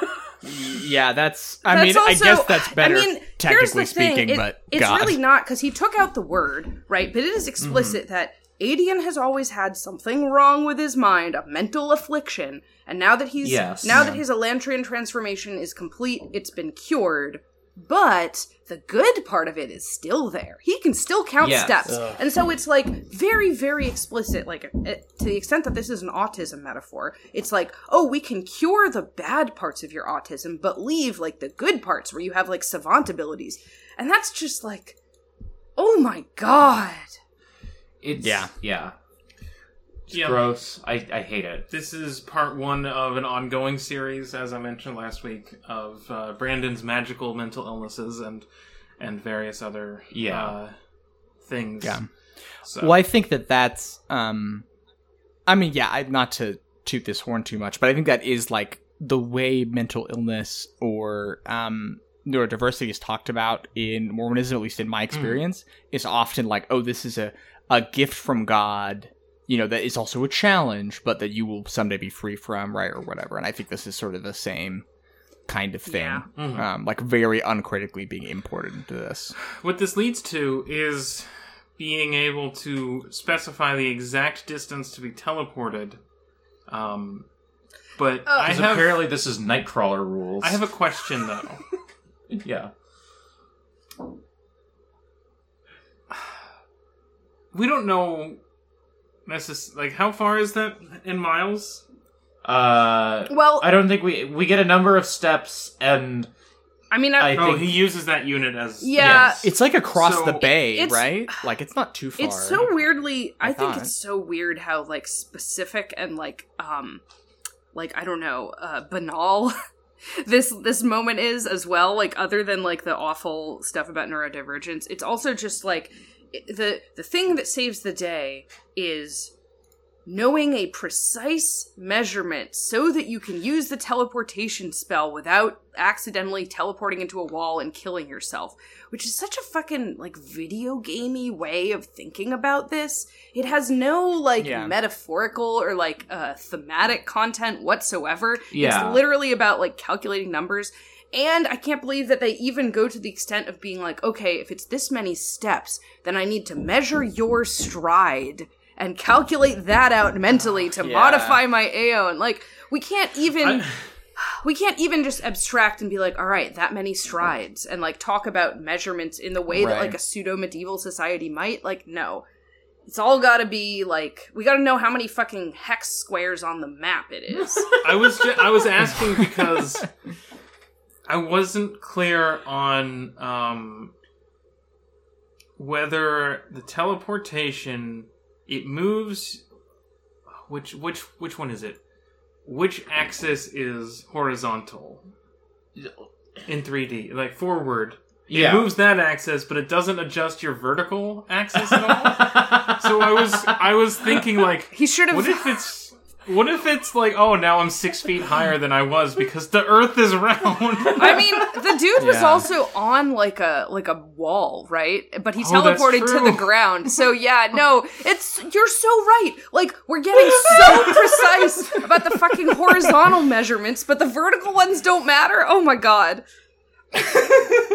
you need if you're going to need that kind of like precise measurements, you should probably have like the vertical as well because like that could mean anything. There, there is something deeply funny to me about um, all Raoden has to do to teleport is just like draw something in the sky, and meanwhile, Dilaf has to kill a whole dude. Yeah, well, he doesn't have the Dor, kind of. but he does, but he doesn't. But it's Yeah. I guess sequel Yeah. hooks in yeah. this book. um, what was I? Uh, well, I I think that's also the thing is we. We've, I mean, you all have talked about this before, um, but like I think this kind of like nitty gritty stuff can be really fun in sort of like an action sceney way. Mhm. Right, that it's like, oh, you know how many bullets are in the gun, and he has to take out this many, or whatever. Right, that you can sort of like, it's a way to build tension and things like that. Right, and I think Mistborn does that it, in my memory, right? It's been many, many years since I've read it. Um, this is not, yeah, it just doesn't, there's no, it's just, it's not, yeah, it's just bad. I don't know what else to say about It's- it. It's just not good. He really needed a You way for Raoden to get to where the action scene is because he wrote the cool scene where the guy dies. But then he's like, Yeah. well, shit, now we have to get everyone else over there. Mhm. Um, yeah, for sure. And the seemingly obvious thing, if you're writing this book, would be like, oh, if only we had some. If I had some weird magic thing that I had never explained that I could pull out of my ass, like a magic pool that m- makes bodies disappear. What if it goes somewhere? What if Oh you my god. wrote in some? I cannot believe, much as I'm so upset that Wyrn doesn't appear in this book, I cannot believe we don't find out what the pool is and we're just left to assume. we're just left to assume that it is the fucking suicide pool. I. yeah, yeah. I. Um, It's oh, go ahead. Sorry. J- I'm Yeah? trying to figure out how to say what I want to say. I have some guesses based on future books as to what that pool is, but never in a hundred years did I get to. Uh, did I think I would get to this the end of this book without any more information about the suicide pool? I thought there would be something. Well, I think that's also the thing is like, I mean, you know, it's just not a novel that goes anywhere really. And so there's all these sort of disparate threads that feel and are treated as like important things that are going to matter later in the book and that just aren't, right? Right. Like the the suicide pool. Yeah, it's like we're gonna we're gonna get the reveal um and the, like the the follow up on Adien's like stupid step counting thing. We're gonna get the reveal and the follow up on Yeah. Hrathen's armor and Hrathen's scarred arm. Um, or that Yeah. guy that Hrathen sent away 60 chapters ago. but we're never Yeah, gonna see yeah. Wyrn or find out what Wyrn is planning, and we're never gonna find out what's on the other side of the pool. Like, come on, we're never gonna find out what Seons Um, are. this, this is in some ways a hallmark of Brandon's writing, I feel like, but in the rest of the books, you can always just be like, well, he's got a sequel that's coming out next month. You know? Elantris has gone 15 years without a follow up, and it Except feels. for the n- short story. Okay, Yeah. I I have a question. Yeah, which is Uh-huh. Yeah. which does not have any of this stuff in it. To be clear, not not to like spoil it. Yeah. but it's like very. Yeah, Yeah. it's not. Uh, it's not a continuation in that So way. there's something Yeah. that's that's kind of bothering me right now because like I do understand how in a series that is, you know, a little better planned out and uh a little better like structured, you can have um you know things about like what the kind of big villain might be planning or things about like what this magic concept is that aren't tackled in the first book of 7 or whatever that that you Mhm. that make you anticipate the next book. But Brandon kind of seems like he likes to string his series along forever. Is there a complete Brandon series where he ties it all up? Because, for example, my understanding is that he like finished Mistborn, and then he went back and did more Mistborn. Well, his idea for Mistborn was always bigger than the first trilogy. Okay, He had Yeah. a specific And- arc in mind because he wanted to write a fantasy setting that went from medieval fantasy through to space opera and he, with the same magic Yes. system and this like building on itself to I guess advance the tech tree in that way. so Mistborn has always been a larger concept. okay. And the the first Mistborn trilogy, I feel like wraps everything up in a nice little bow, and then says, "And here's where we're gonna go in the sequels." okay, you know, but like- uh, what? That's not what I'm asking though. Has the Yeah, yeah, man yeah, yeah. ever finished No. anything? I I don't No. Yeah, like Emperor's Soul is a self-contained thing. No. Shadows for Silence in the Forest of Hell is a self-contained. What do you? like- Emperor's Soul can't be self because because because that's also Elantris shit, right? I want It's not. but it, It's it's I mean, on the same it's- planet, but it's pretty its own story. Separate. yeah, it's not. I I, I read that also. Okay. Yeah. and All it right, is all not right. It's like very directly separate. related. okay, any okay, okay. Yeah. All right, Um, fair enough.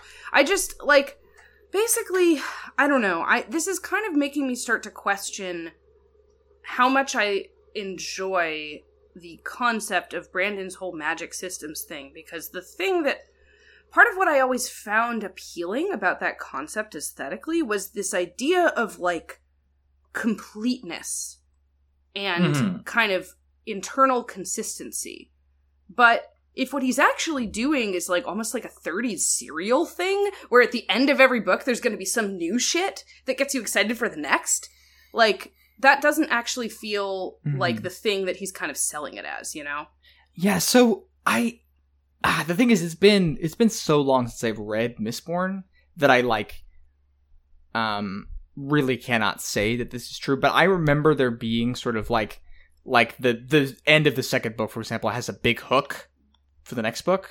Um I don't remember what it is, so but I remember it feeling like, oh, this is an expansion of what happened previously Mhm. and it's not just like it is pulling out the rug from underneath you to some degree, right? But it feels like I think a really good twist or a really good like play like that. You think back to all this other stuff in the story that's like, oh, this right, was right. indicating that, or like this deepens my under- like thematic understanding of the work Mm. and doesn't, you know, like just oh now we're doing a different thing. Yeah.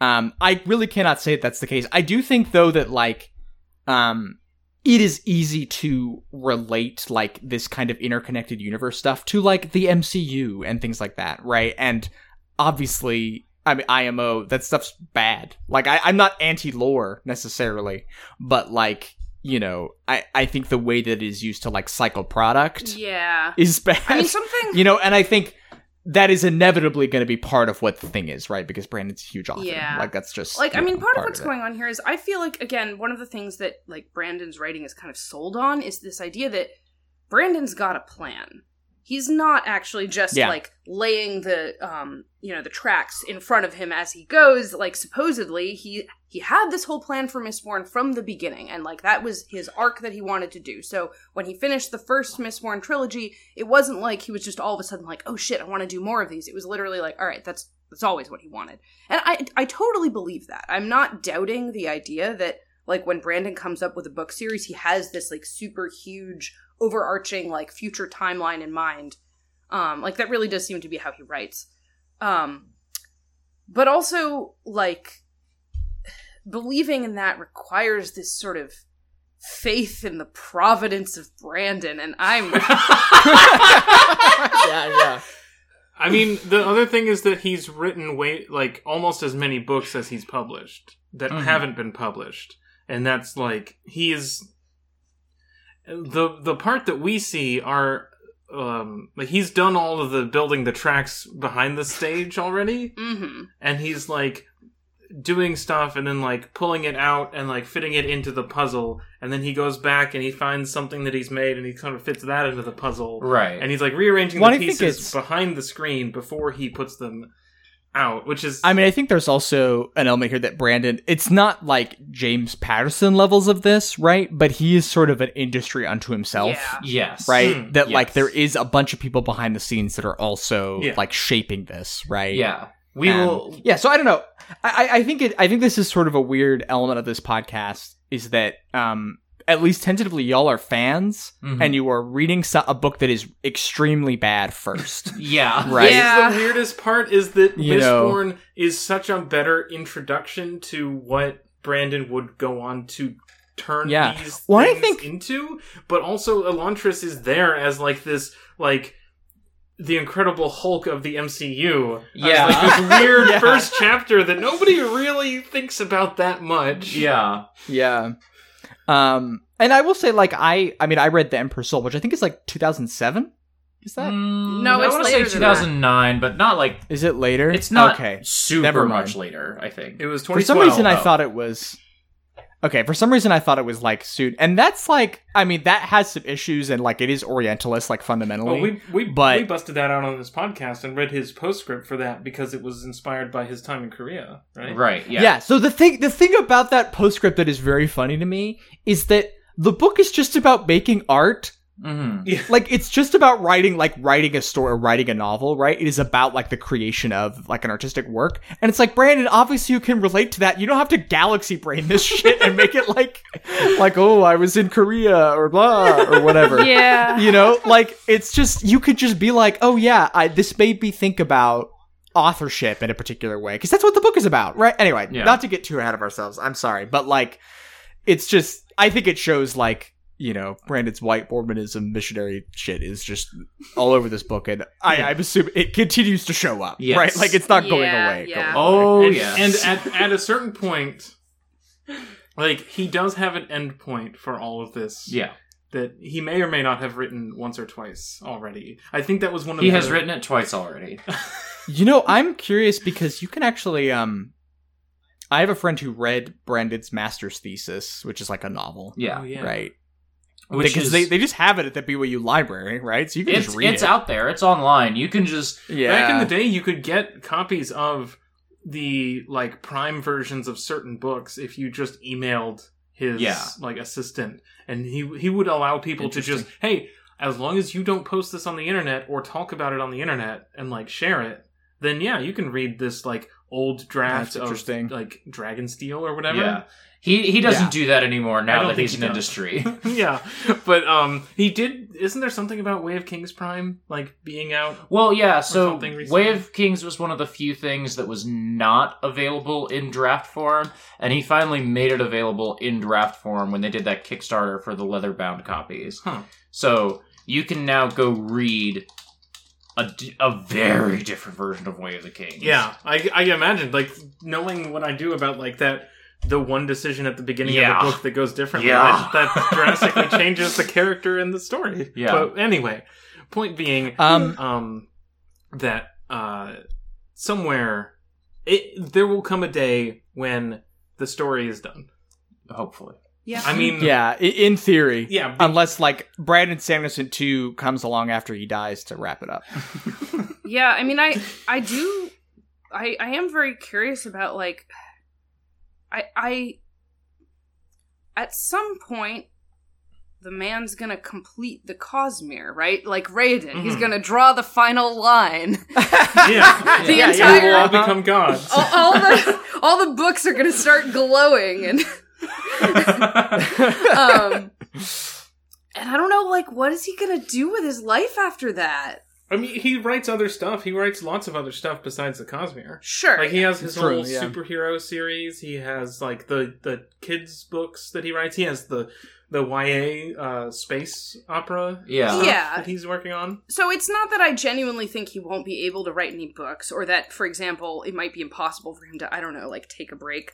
Um, although actually, no, it it might be impossible for him to take a break. He might not be that yeah, kind that of person. that might actually be impossible. but like, yeah, I mean, I know yeah. he's got like stuff to do in his life. Um, but it's just his career has been so focused around slowly building this enormous edifice that is the Cosmere. And it feels impossible to me. Yeah. No, I, I think I'm I think I'm with you. And I think that's part of I mean that's one of the things that I think makes this project interesting is that you know, by nature you are drilling down to the nitty gritty in a way that like the novels are not intended necessarily to be read and also maybe is counter to that sort of grand vision of this complete Mhm. like this, you know, great not like Dark Tower esque He's- like picture of work, right? Brandon is like Um, he's he's like uh you know building this enormous cathedral and he's like you guys when it's done it's going to be like it's going to glorify God so much. I mean I don't know that he necessarily I don't know that he believes that about his fiction necessarily, but I, I just it's Right. hard for me not to think yeah, about it that way.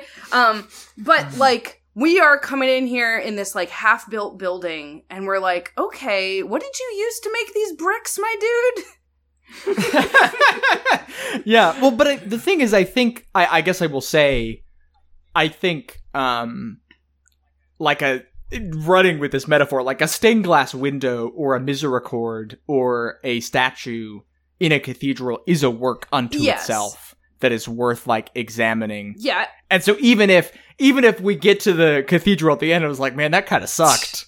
Then there's still gonna be like stuff that is good about it, right? That is like worth. This is this is something I was I hope anyway.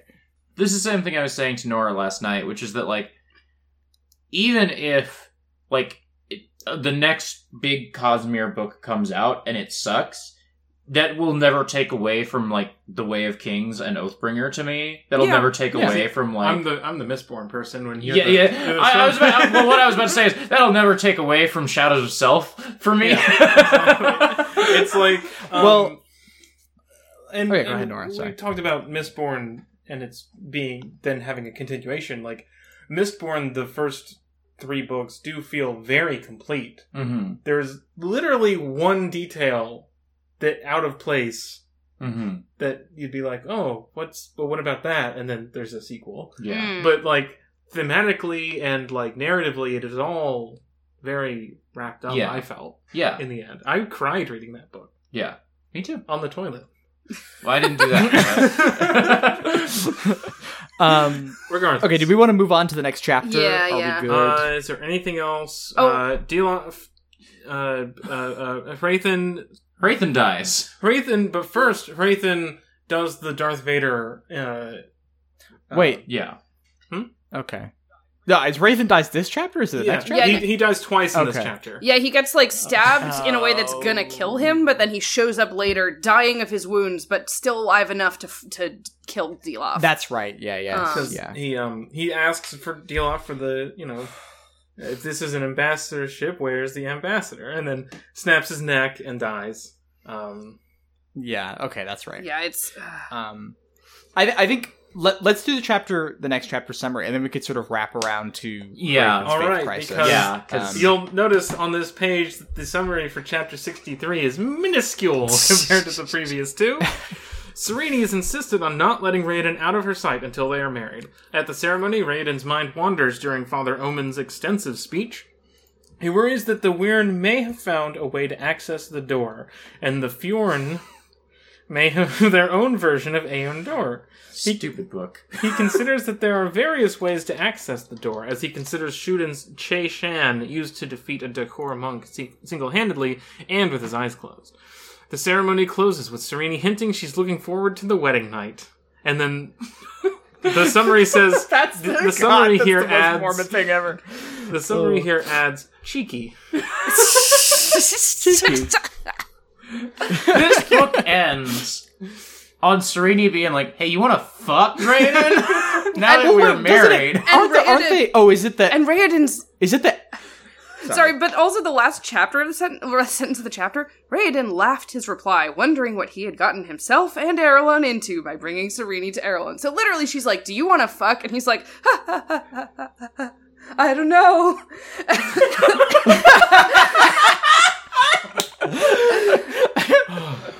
Uh, yeah. Um, yeah. Uh, I thought this ended on the grave site. Well, yeah, then there's the grave. That's the- that's epilogue. the epilogue. The epilogue, which Oh, we were okay, going to have gotcha. you read the summary for the epilogue in just Oh shoot. Okay. Since we have a fourth person, we have Should a we- fourth. Uh, Do you need a link to this uh, page we've been reading from? Yes, I do. Yeah. Okay. We probably should have Um, told you that we. expected yeah. Oh no, it's all right. Like I, I, this is not too much responsibility. I can handle it. Um. Any any But, other uh, thoughts on chapter sixty three? Pretty short little. Yeah. I just can't stop thinking of Omin as Omin Dran from the Acquisitions Incorporated. Okay. I think also. I mean, I think it's also funny that, um, to my memory, Brandon's not married at this point, right? uh, great and so then he i i i because i feel like in the introduction to hope of Elantris, he talks about how he yes, was dating his future yes, wife at the time Yes, he Yeah. does. He does. um and so uh i think i don't i there is something deeply relatable to me uh about Brandon writing a novel where his wife is excited to fuck. because I, I, you know, there's all sorts of like weird sexual anxiety in Mormonism, as you can imagine. Oh, sorry, I just dropped my phone. Um, and so I just think that's funny. It's not. I'm not saying it's good, but you know, it's definitely fun. kind of. Yeah. This is Um, uh, there's something I want to talk about, which is Yeah. like, what the fuck is the theology of the new like Elantrian government? to know. because because like okay, Raoden is I guess still Korathi. He's having you know the the the Pope of or not the Pope. Sorry, he's having not the Pope, which actually I think is a weird decision in a way. But he's having a Korathi priest perform his wedding. Um, and he says Yeah. like and he's thinking about this and he's like yeah this is like an important thing to do uh Father Omin, well aware of the precedent set by an Elantrian asking a Korathi priest to officiate his wedding, had prepared an extensive speech for the occasion. And I get that this is just a joke about like a boring old man giving a speech, but no, I want to fucking know what's in the goddamn speech. But also- where he's trying to reconcile the concept of this monotheistic, like basically Protestant religion with the fact that they are now ruled by a god king. What the hell? And this is Yeah, this is also going to be complicated by the first part of this next summary of the epilogue because uh, the Raoden is really trying to shake things up in yeah. Arelon. Um, I, I- I guess I had thoughts about Hrathen that I I want to get to in the epilogue, but that did remind me Yeah. of Hrathen thoughts from chapter sixty-two, which is that um, as he's dying, he's talking to Sereni about like. Well, you know, I still serve Jaddeth, just not Wyrn, and like Yeah, he's- I, I'm trying to square away the differences between Shu-Dereth and Shu-Korath in my brain. He he's he's continuing to have this crisis of faith in his dying moments, and Just he, what an utterly unsatisfying conclusion to this character I love. Yeah. When we don't know what Shu-Dereth and Shu-Korath are. Hrathen's final like big moment is maybe I'm thinking about becoming a Protestant.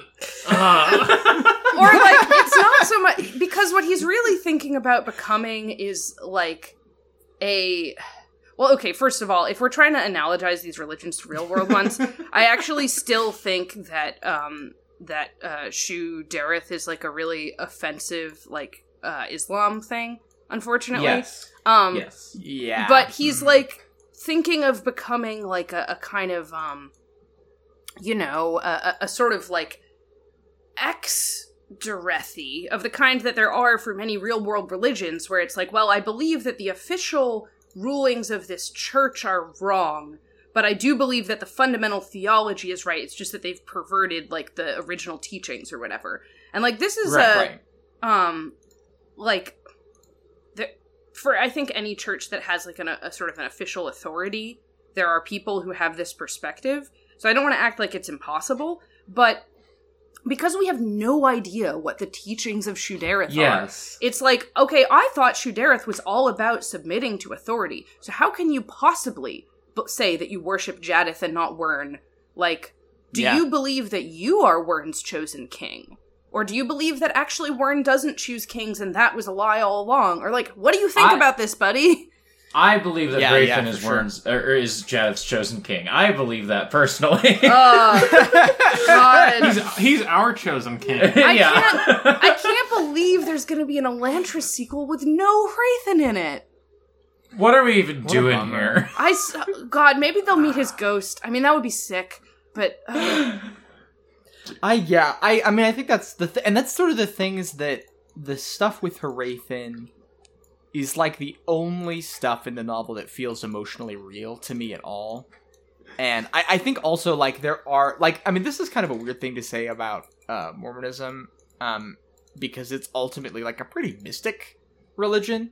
Like, you know, the Joseph Smith was getting revelations by like looking in a seer stone in a hat and stuff, right? oh, I love to do Um, that.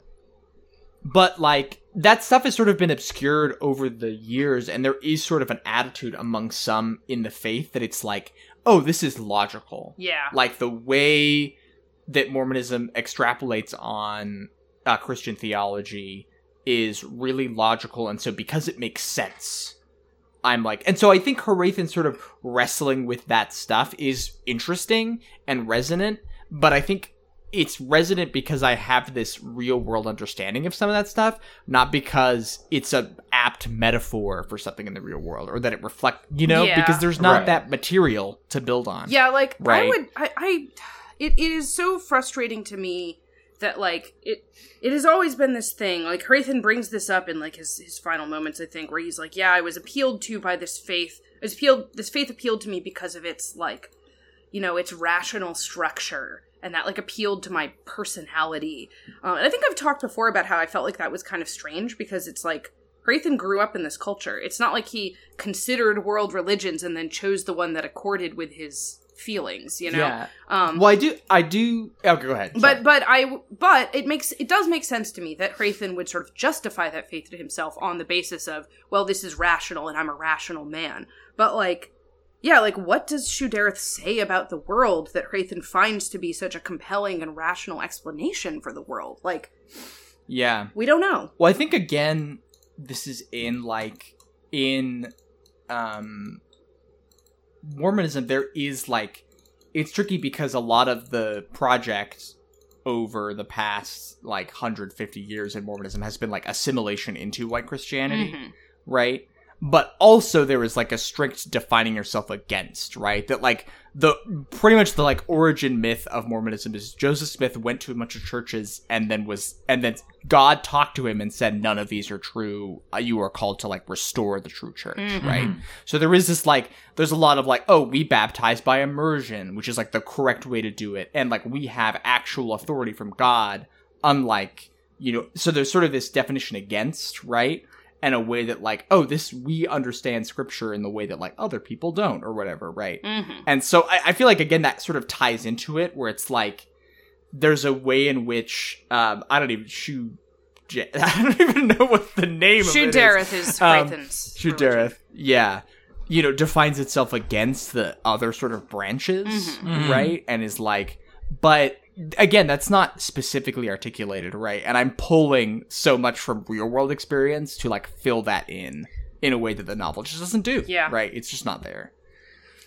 Yeah, Um, I also think that like it, it, it is really weird because when when when we read this book, we see a lot of like possible resonances with Mormonism in Hrathen's struggle with faith, and I think part of that is that we are aware that Mormonism is in some ways like an imperialist religion, right? Like the way Yes, that it mhm. pursues like missionary work, for example. Yeah. Um, but I don't think that Brandon sees that.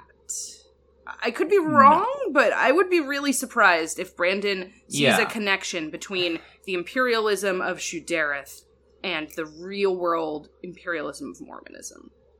Hmm Like, I think he sees his missionary work as basically a positive thing. Yeah. Yeah, I, I think so too. And I, I think that, I mean I think the thing is that it is the connections are drawn whether you realize it or not. Yeah. Like there is you know, there is an association um, that the church in some ways tries to work against, but that is inevitably a part of it with of Americans of Americanness with Mormonism Mhm.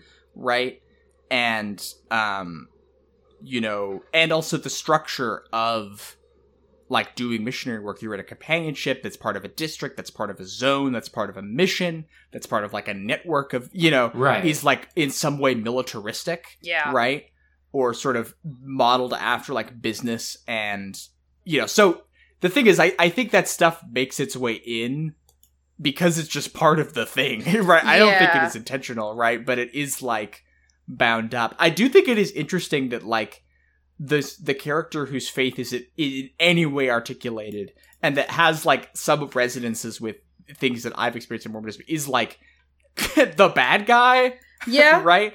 But you're but i think that's also because you're right that it's like filtered through islam right? Being sort of this like foreign aggressor right Yeah. stuff and so then that's the way it, it's like oh it's this perversion of the truth or whatever right and so i think it that's how i think it gets justified right Yeah. I, I Um, feel like but there was sort of a weird resonance there too I, I feel like um the way that this uh book thinks about like what the feudal empire is doing it, it strikes me as being really deeply influenced by the way like white americans conceived of jihad in like the early Mhm. 2000s as like this you know religious war to like conquer the infidel.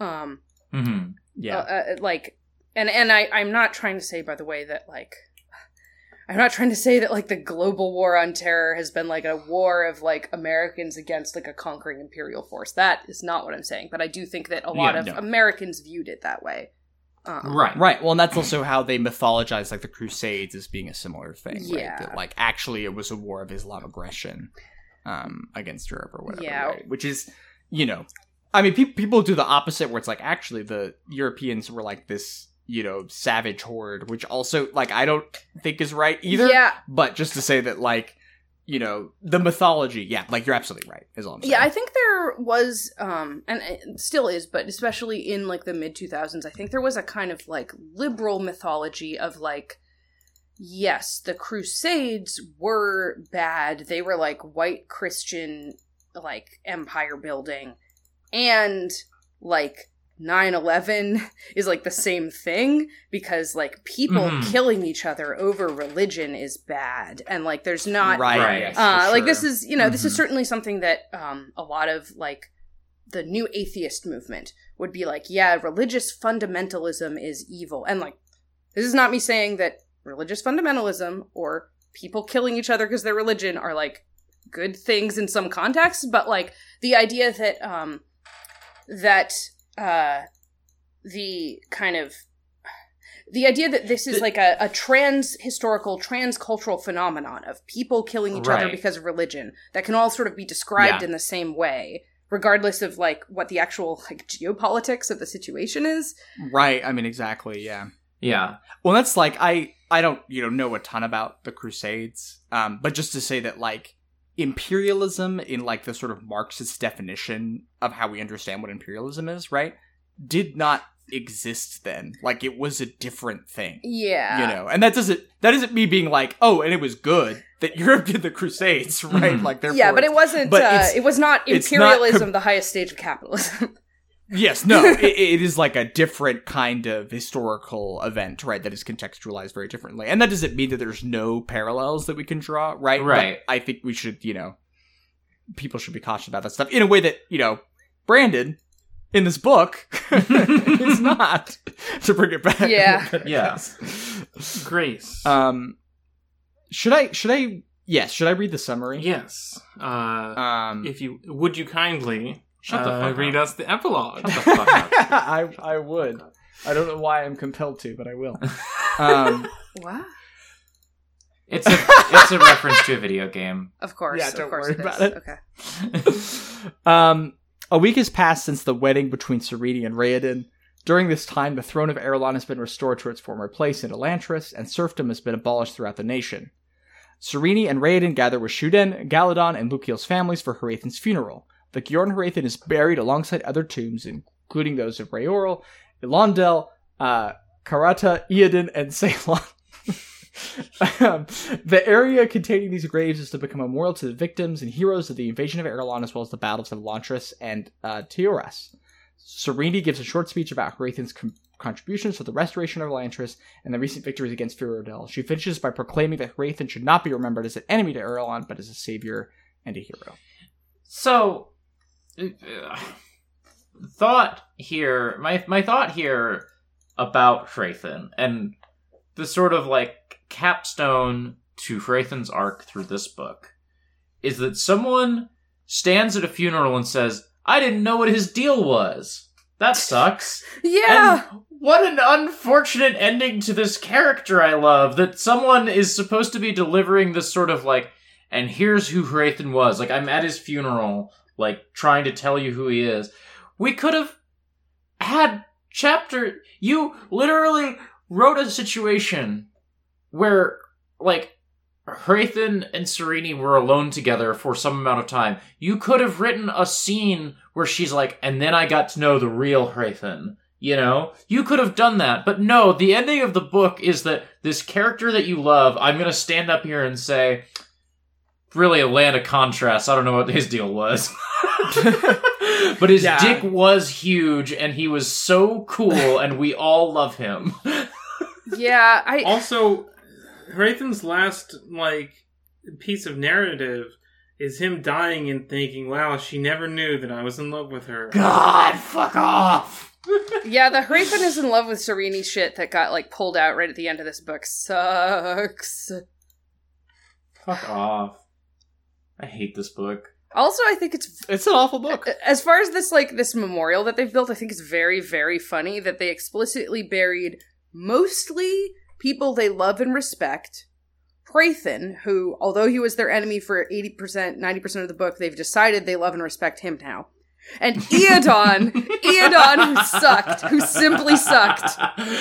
And that's No, the you see, you have to have both That- sides. Yeah, that's literally what it says. This area this area was to become This area was to become a memorial, a way of remembering those who had fought for Arelon, as well as the man who had tried to crush it. Every lesson had two sides. Oh, Stupid! There are heroes on both sides. That's not like I how hate this book. like I I get the idea that this is meant to be like we must never forget like Iadon's tyranny so that we never repeat it or whatever. But like that's not how people like memorialize things like that. It's so strange. Yeah. There's not like a, a there's not a special tomb for like Mussolini where everybody is like, ah, we have to go like memorialize Mussolini so we can remember how evil he was. there is that big tomb in Italy Is there? that is like specifically abandoned now. Okay. Yeah, I don't I remember if it's Mussolini, but it was uh, the big fascist tomb that's like a just out on the outskirts of some town, and nobody goes there anymore, Okay. or something like that. I'm Huh, I'm, okay, I'm yeah. remembering like eighty percent of this story. Okay. But- I mean, well, yeah. The thing is that, like, I, I guess, like, you know, in Germany, for example, like, so much, basically, all of Nazi, like, sort of Nazi buildings and iconography was either reappropriated or destroyed, Mhm. right?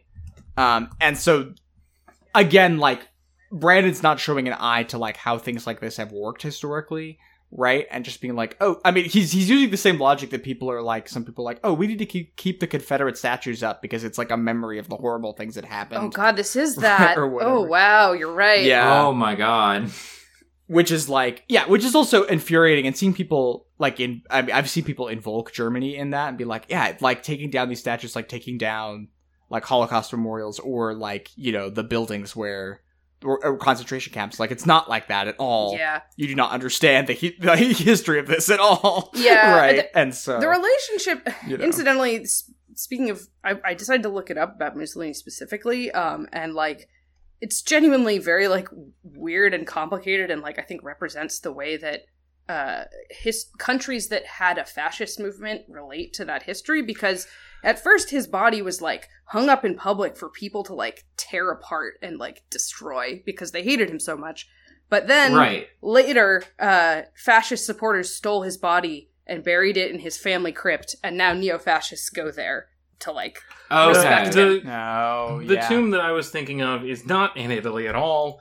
It's in Spain. for Franco. Yeah. Ah, yeah. Well, I mean, I guess my point though is that like any any kind of like you know the the burial of any like deposed hit like political figure, like someone who is a, an official like enemy of the state that exists now, is always going to be like a, a a point of like a weird focus for the people who want to return to that period, right?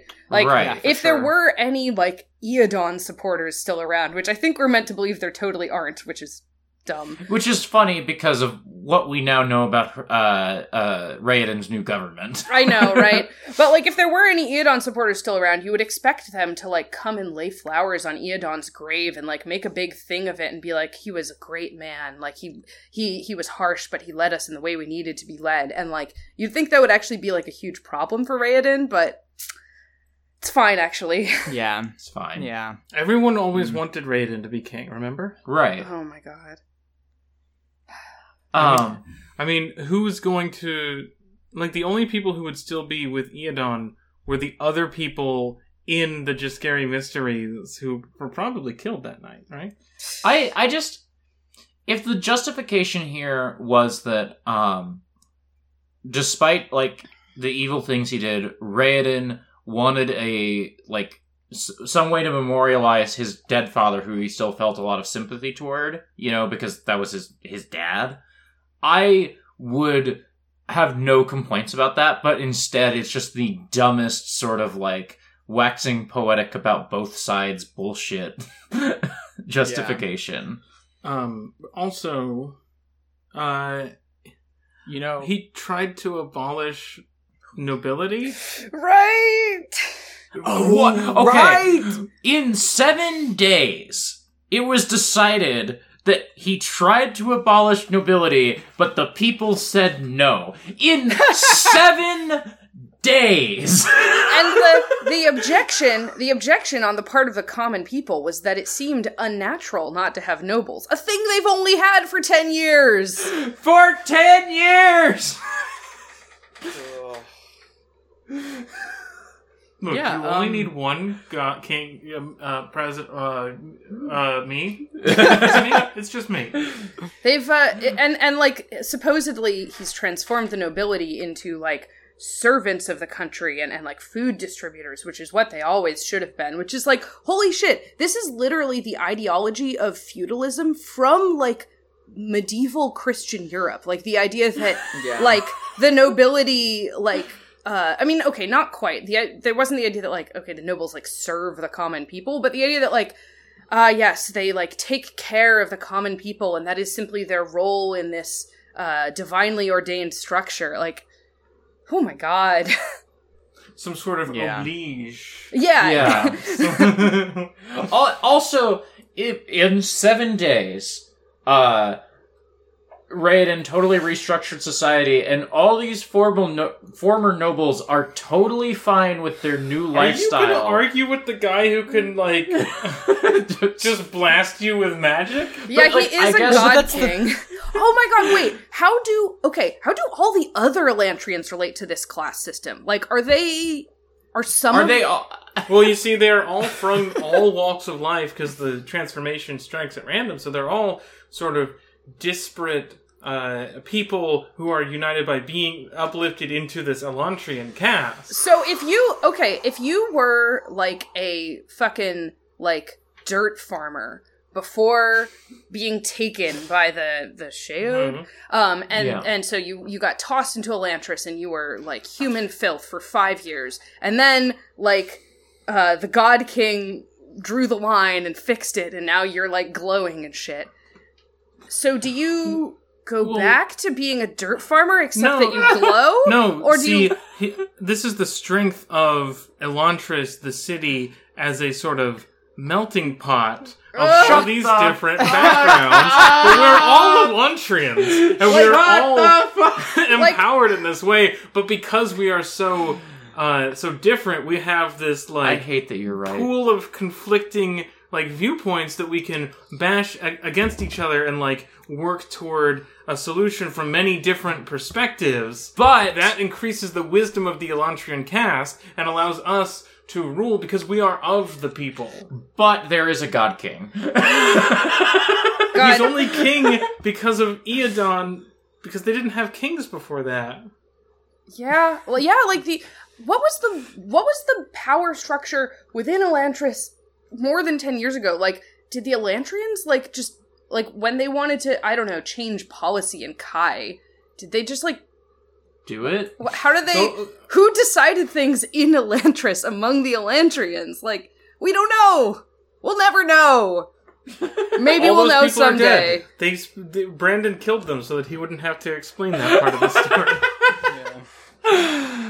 There was one guy, one guy who was an Elantrian from before the fall, and he got tossed into the pool. I mean, some of the people are left who were old Elantrians, right? I don't know. We it's presume, unclear. but we don't they actually found know, this one yeah. guy, and I think it's unclear as if there was more. Um, I, I sorry, I, I was like three quarters of the way through making this point earlier, and we got sidetracked. Oh, sorry. I'm still just so taken with like all the nobles were just totally fine with their lifestyles being uprooted. They're like all the nobles were just like, yeah, I love not owning slaves anymore. Like that's great. Yeah. That's a thing that people really take well historically is not having But again, are you gonna argue with the guy who is a god king who can teleport to your ranch and then like mangle your body in unknown ways with these magic symbols?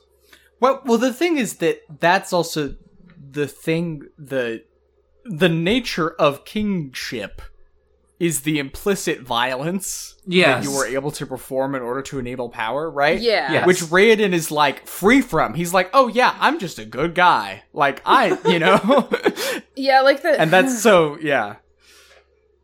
So like you, I, I think you're absolutely right, Nora. But like that's not. I don't think that's what the novel is trying to get across, right? that there's like this implicit violent threat that Raoden has against the nobles. You know, Yeah. everyone's just like, yeah, we'll go. We're we think you're great, He has a speech. We love you. Yeah. No, no, his wife does. She's the one Ah. who's always given speeches. Yeah. Yeah. yeah. Oh my god. What are, what's gonna What's gonna happen when Sarene and Raoden's child is presumably not necessarily Elantrian? Like that can happen. That's like Galladon's background, but clearly it doesn't happen every single time. Especially because like Galladon Wasn't there? grew up in Elantris as a non-Elantrian. So like, is their child gonna be able to inherit? Or well, I mean, the, the the child will at least inherit Teod, if not. Conway. oh yeah, that's that's a point. well, well, because the other the other little dumb sequel hook for once again book that has not been followed up 15 years later is that It's really important that Brandon writes two eras of Mistborn and the first half of Stormlight before he writes Elantris 2. Sarene just thinks to himself, just thinks to herself, you know what? What if my dad doesn't have a legal claim to the throne? Wouldn't that be wacky? Oh, anyway, because of his brother. yeah. Oh right, because that's also a thing that doesn't matter in this book. No! Crushed throat. You know what I think is funny in terms of just like random shit? Because there's just this period where like there's like four paragraphs in a row where it's like, here's this thing you might have been wondering about at this point in the book. Here's what happened with that. And one of them is that like, hmm, what if Kiin is the real like the, the rightful king? And that's like, hey, yeah, what what if? That seems like a big deal. Um, and then uh, one of the things that is treated as basically of like equal importance is like, why is Galladon still bald? like what? You're totally right. You know, sorry, I just had a brain blast that, um, Yeah. that like the the cool group of revolutionaries that Sarene hangs out with is just like the priesthood leadership of a ward. It's just like all these cool guys. Yeah, just for all her cool out. uncles, yeah. yeah. anyway, Yeah, I, I, f- uh, I feel like there may be some weird shit going on here with like because Galladon is is du- part Dula or or is Dula and like the Dula people are partly ethnically related to the like Aonic people. He is like not a full Elantrian, and that's why a he's bald still rather than like the And his skin is darker. yes That is another comment that is made here. yes. So I don't like any of that, but it does kind of feel It's- like that's being seeded somehow. Um, certainly, Yeah. we never got any kind of follow up on the ethnic nature of the Elantrian state. Yeah. Well, ag- again, I feel like because there are people in Mormonism, and I'm not saying I'm not saying Brandon is one of these people, hmm but there are people who are like, oh, when the resurrection happens, everyone's going to be white hmm because that's like part of the you know you are free of the curse of Ham or whatever you know. Yeah. Um, and so yeah, it's again, Elantris has a little bit of that energy, uh, in it, you know. Yeah. Ah, uh, Elantris. terrible book, awful novel. Yeah. I What a weird book. I, What a I kind of gotta go, guys. Um, Yeah. partly because of real world stuff, but also just like I gotta go. I gotta leave. I'm done. Yeah. You want to do your plugs, outta Mark, and then we'll wrap up the rest of it? Yeah, uh, you can find me on Twitter at Shar Asnablunt, and you can listen to my other podcast, Higgledy Piggledy Whale Statements, which is a Moby Dick podcast. Uh, you, or you can find that at abnormalmapping.com slash whale. Thanks, everyone. See ya. Bye. See ya. Thank you so much, Mark. Um, So, weird book. weird book. Next time, we're going to be talking about the sort of bonus material in the 10th edition. Uh, Are we doing Hope of Elantris the week after that? we'll do Humble Launchers the week after that. I guess we'll do questions next time. I meant to get to them today, but I don't want to do them without Mark. So Yeah, I was Yeah, for under the sure. Yeah. We weren't asking questions with uh, Yeah. with a guest on the podcast because that would elongate things even more. yeah. Oh yeah, that's fair. So, Um, um, next week we will be reading the deleted scenes, which uh, involve the Mad Prince, who was cut from this book. Mm-hmm. We will be reading the postscript, uh, which was a letter from Brandon and an extra scene, uh, extra Hoid scene, the Hoid chapter, as we've discussed previously. And uh, we will try to talk about the annotations for Elantris Yeah. on Brandon's website, which are probably not that interesting, but m- we have found some gems in them before. Yes. Um, before Please we send in emails to exportaudiopodcast at gmail.com and put Elantris in the subject line. Before we like do plugs and get out of here, Grace, do you have any last thoughts about Elantris that we like? I don't want to like cut you off from saying your piece oh about this no, book. I, I guess I guess one thing that um like I've been thinking about a lot as y'all have been reading it, as I read it, is that um Sarene's whole deal where she's like rejected by society for being too hot and smart um is kind of reminiscent of a thing that happens in in in Mormonism where um I think there's a lot of like sort of more liberally minded women in the church who struggle with finding men who like respect them as human beings, right? And are like Mhm. want to enable them to have like lives outside of the church or outside of like being a mother, right? Things like that. Um and I think Sarene's arc with all that stuff like resembles that in a real way. Uh which is, I think, again, like an example of Brandon sort of importing something and then not really thinking through the full implications of it because she's a princess, and so it's not like you know. Anyway, so um, there's, I guess, there's like a, a there's a really good song by Emily Brown, who's a uh, singer songwriter out of Provo called um, "Unseen Girl," I think it's called, and it's kind of about this like, oh, I'm in love with this boy who is constantly pining for something that isn't real, like a person that doesn't actually exist that is more perfect than could be, right? And I think that's something that happens a lot. There's this idealization of femininity in this really specific, limited way, right? Um, and yeah, but the novel's not about that, and so it just kind of does all this weird stuff that doesn't make any sense in the context. So, um, which you already, which you already talked about very well. So I, Yeah. you know, that's my one note. Adding to that. The next two episodes are we're going to have a crash course on Cosmere bullshit as well because uh, Yeah. between Hoid's chapter and the Arcanum Unbounded Yeah. page. Um, lots of new proper nouns we're gonna throw at Mark and say, "Don't worry about it." Um. Well, Grace, where can people find you online? uh, so I'm at Grace underscore Machine on Twitter. Uh, you can find me. I write a column at Uppercut, and I have a regular slot at Paste magazine. Um, so you can read me there. Uh, I mean, I'm also weekend editor at Gamepur, but I don't really write there. Mm-hmm. so there's not anything for you to look up that's I did. Um that's about it. Uh I've got other podcasts, but they're kind of on like hiatus, so you know, they're on the Abnormal Mapping Network if you want to look them up. But Well, thank you for being on the show. Yeah. of course, I really enjoyed it. I hope y'all had a good time with me as well. we did. This is a good episode. Yeah. Um, Nora. You can find me on Twitter at neither Nora. Find stuff I've done at norablake.online. You can find you can support this podcast at exportaud.io or patreon.com slash exportaudio, either one. And uh man.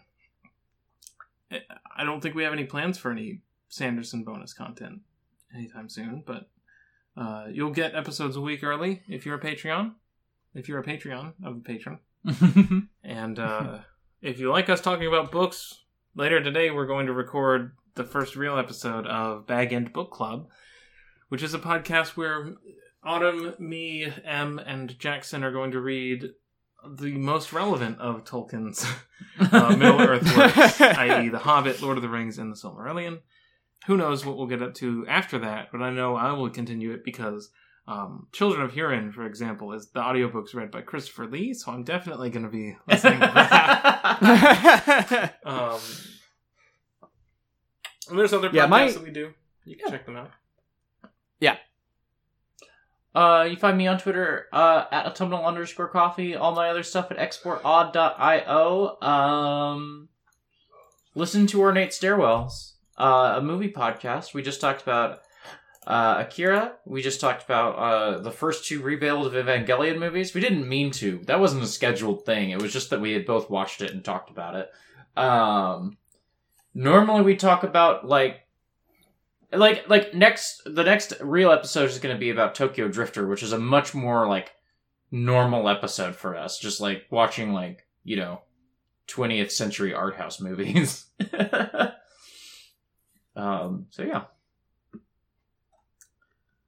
And that brings us to the end of most of Elon. Elantris and uh, the end of this episode. Uh. Thanks, Brandon. Thanks, Brandon. Thank you, Brandon.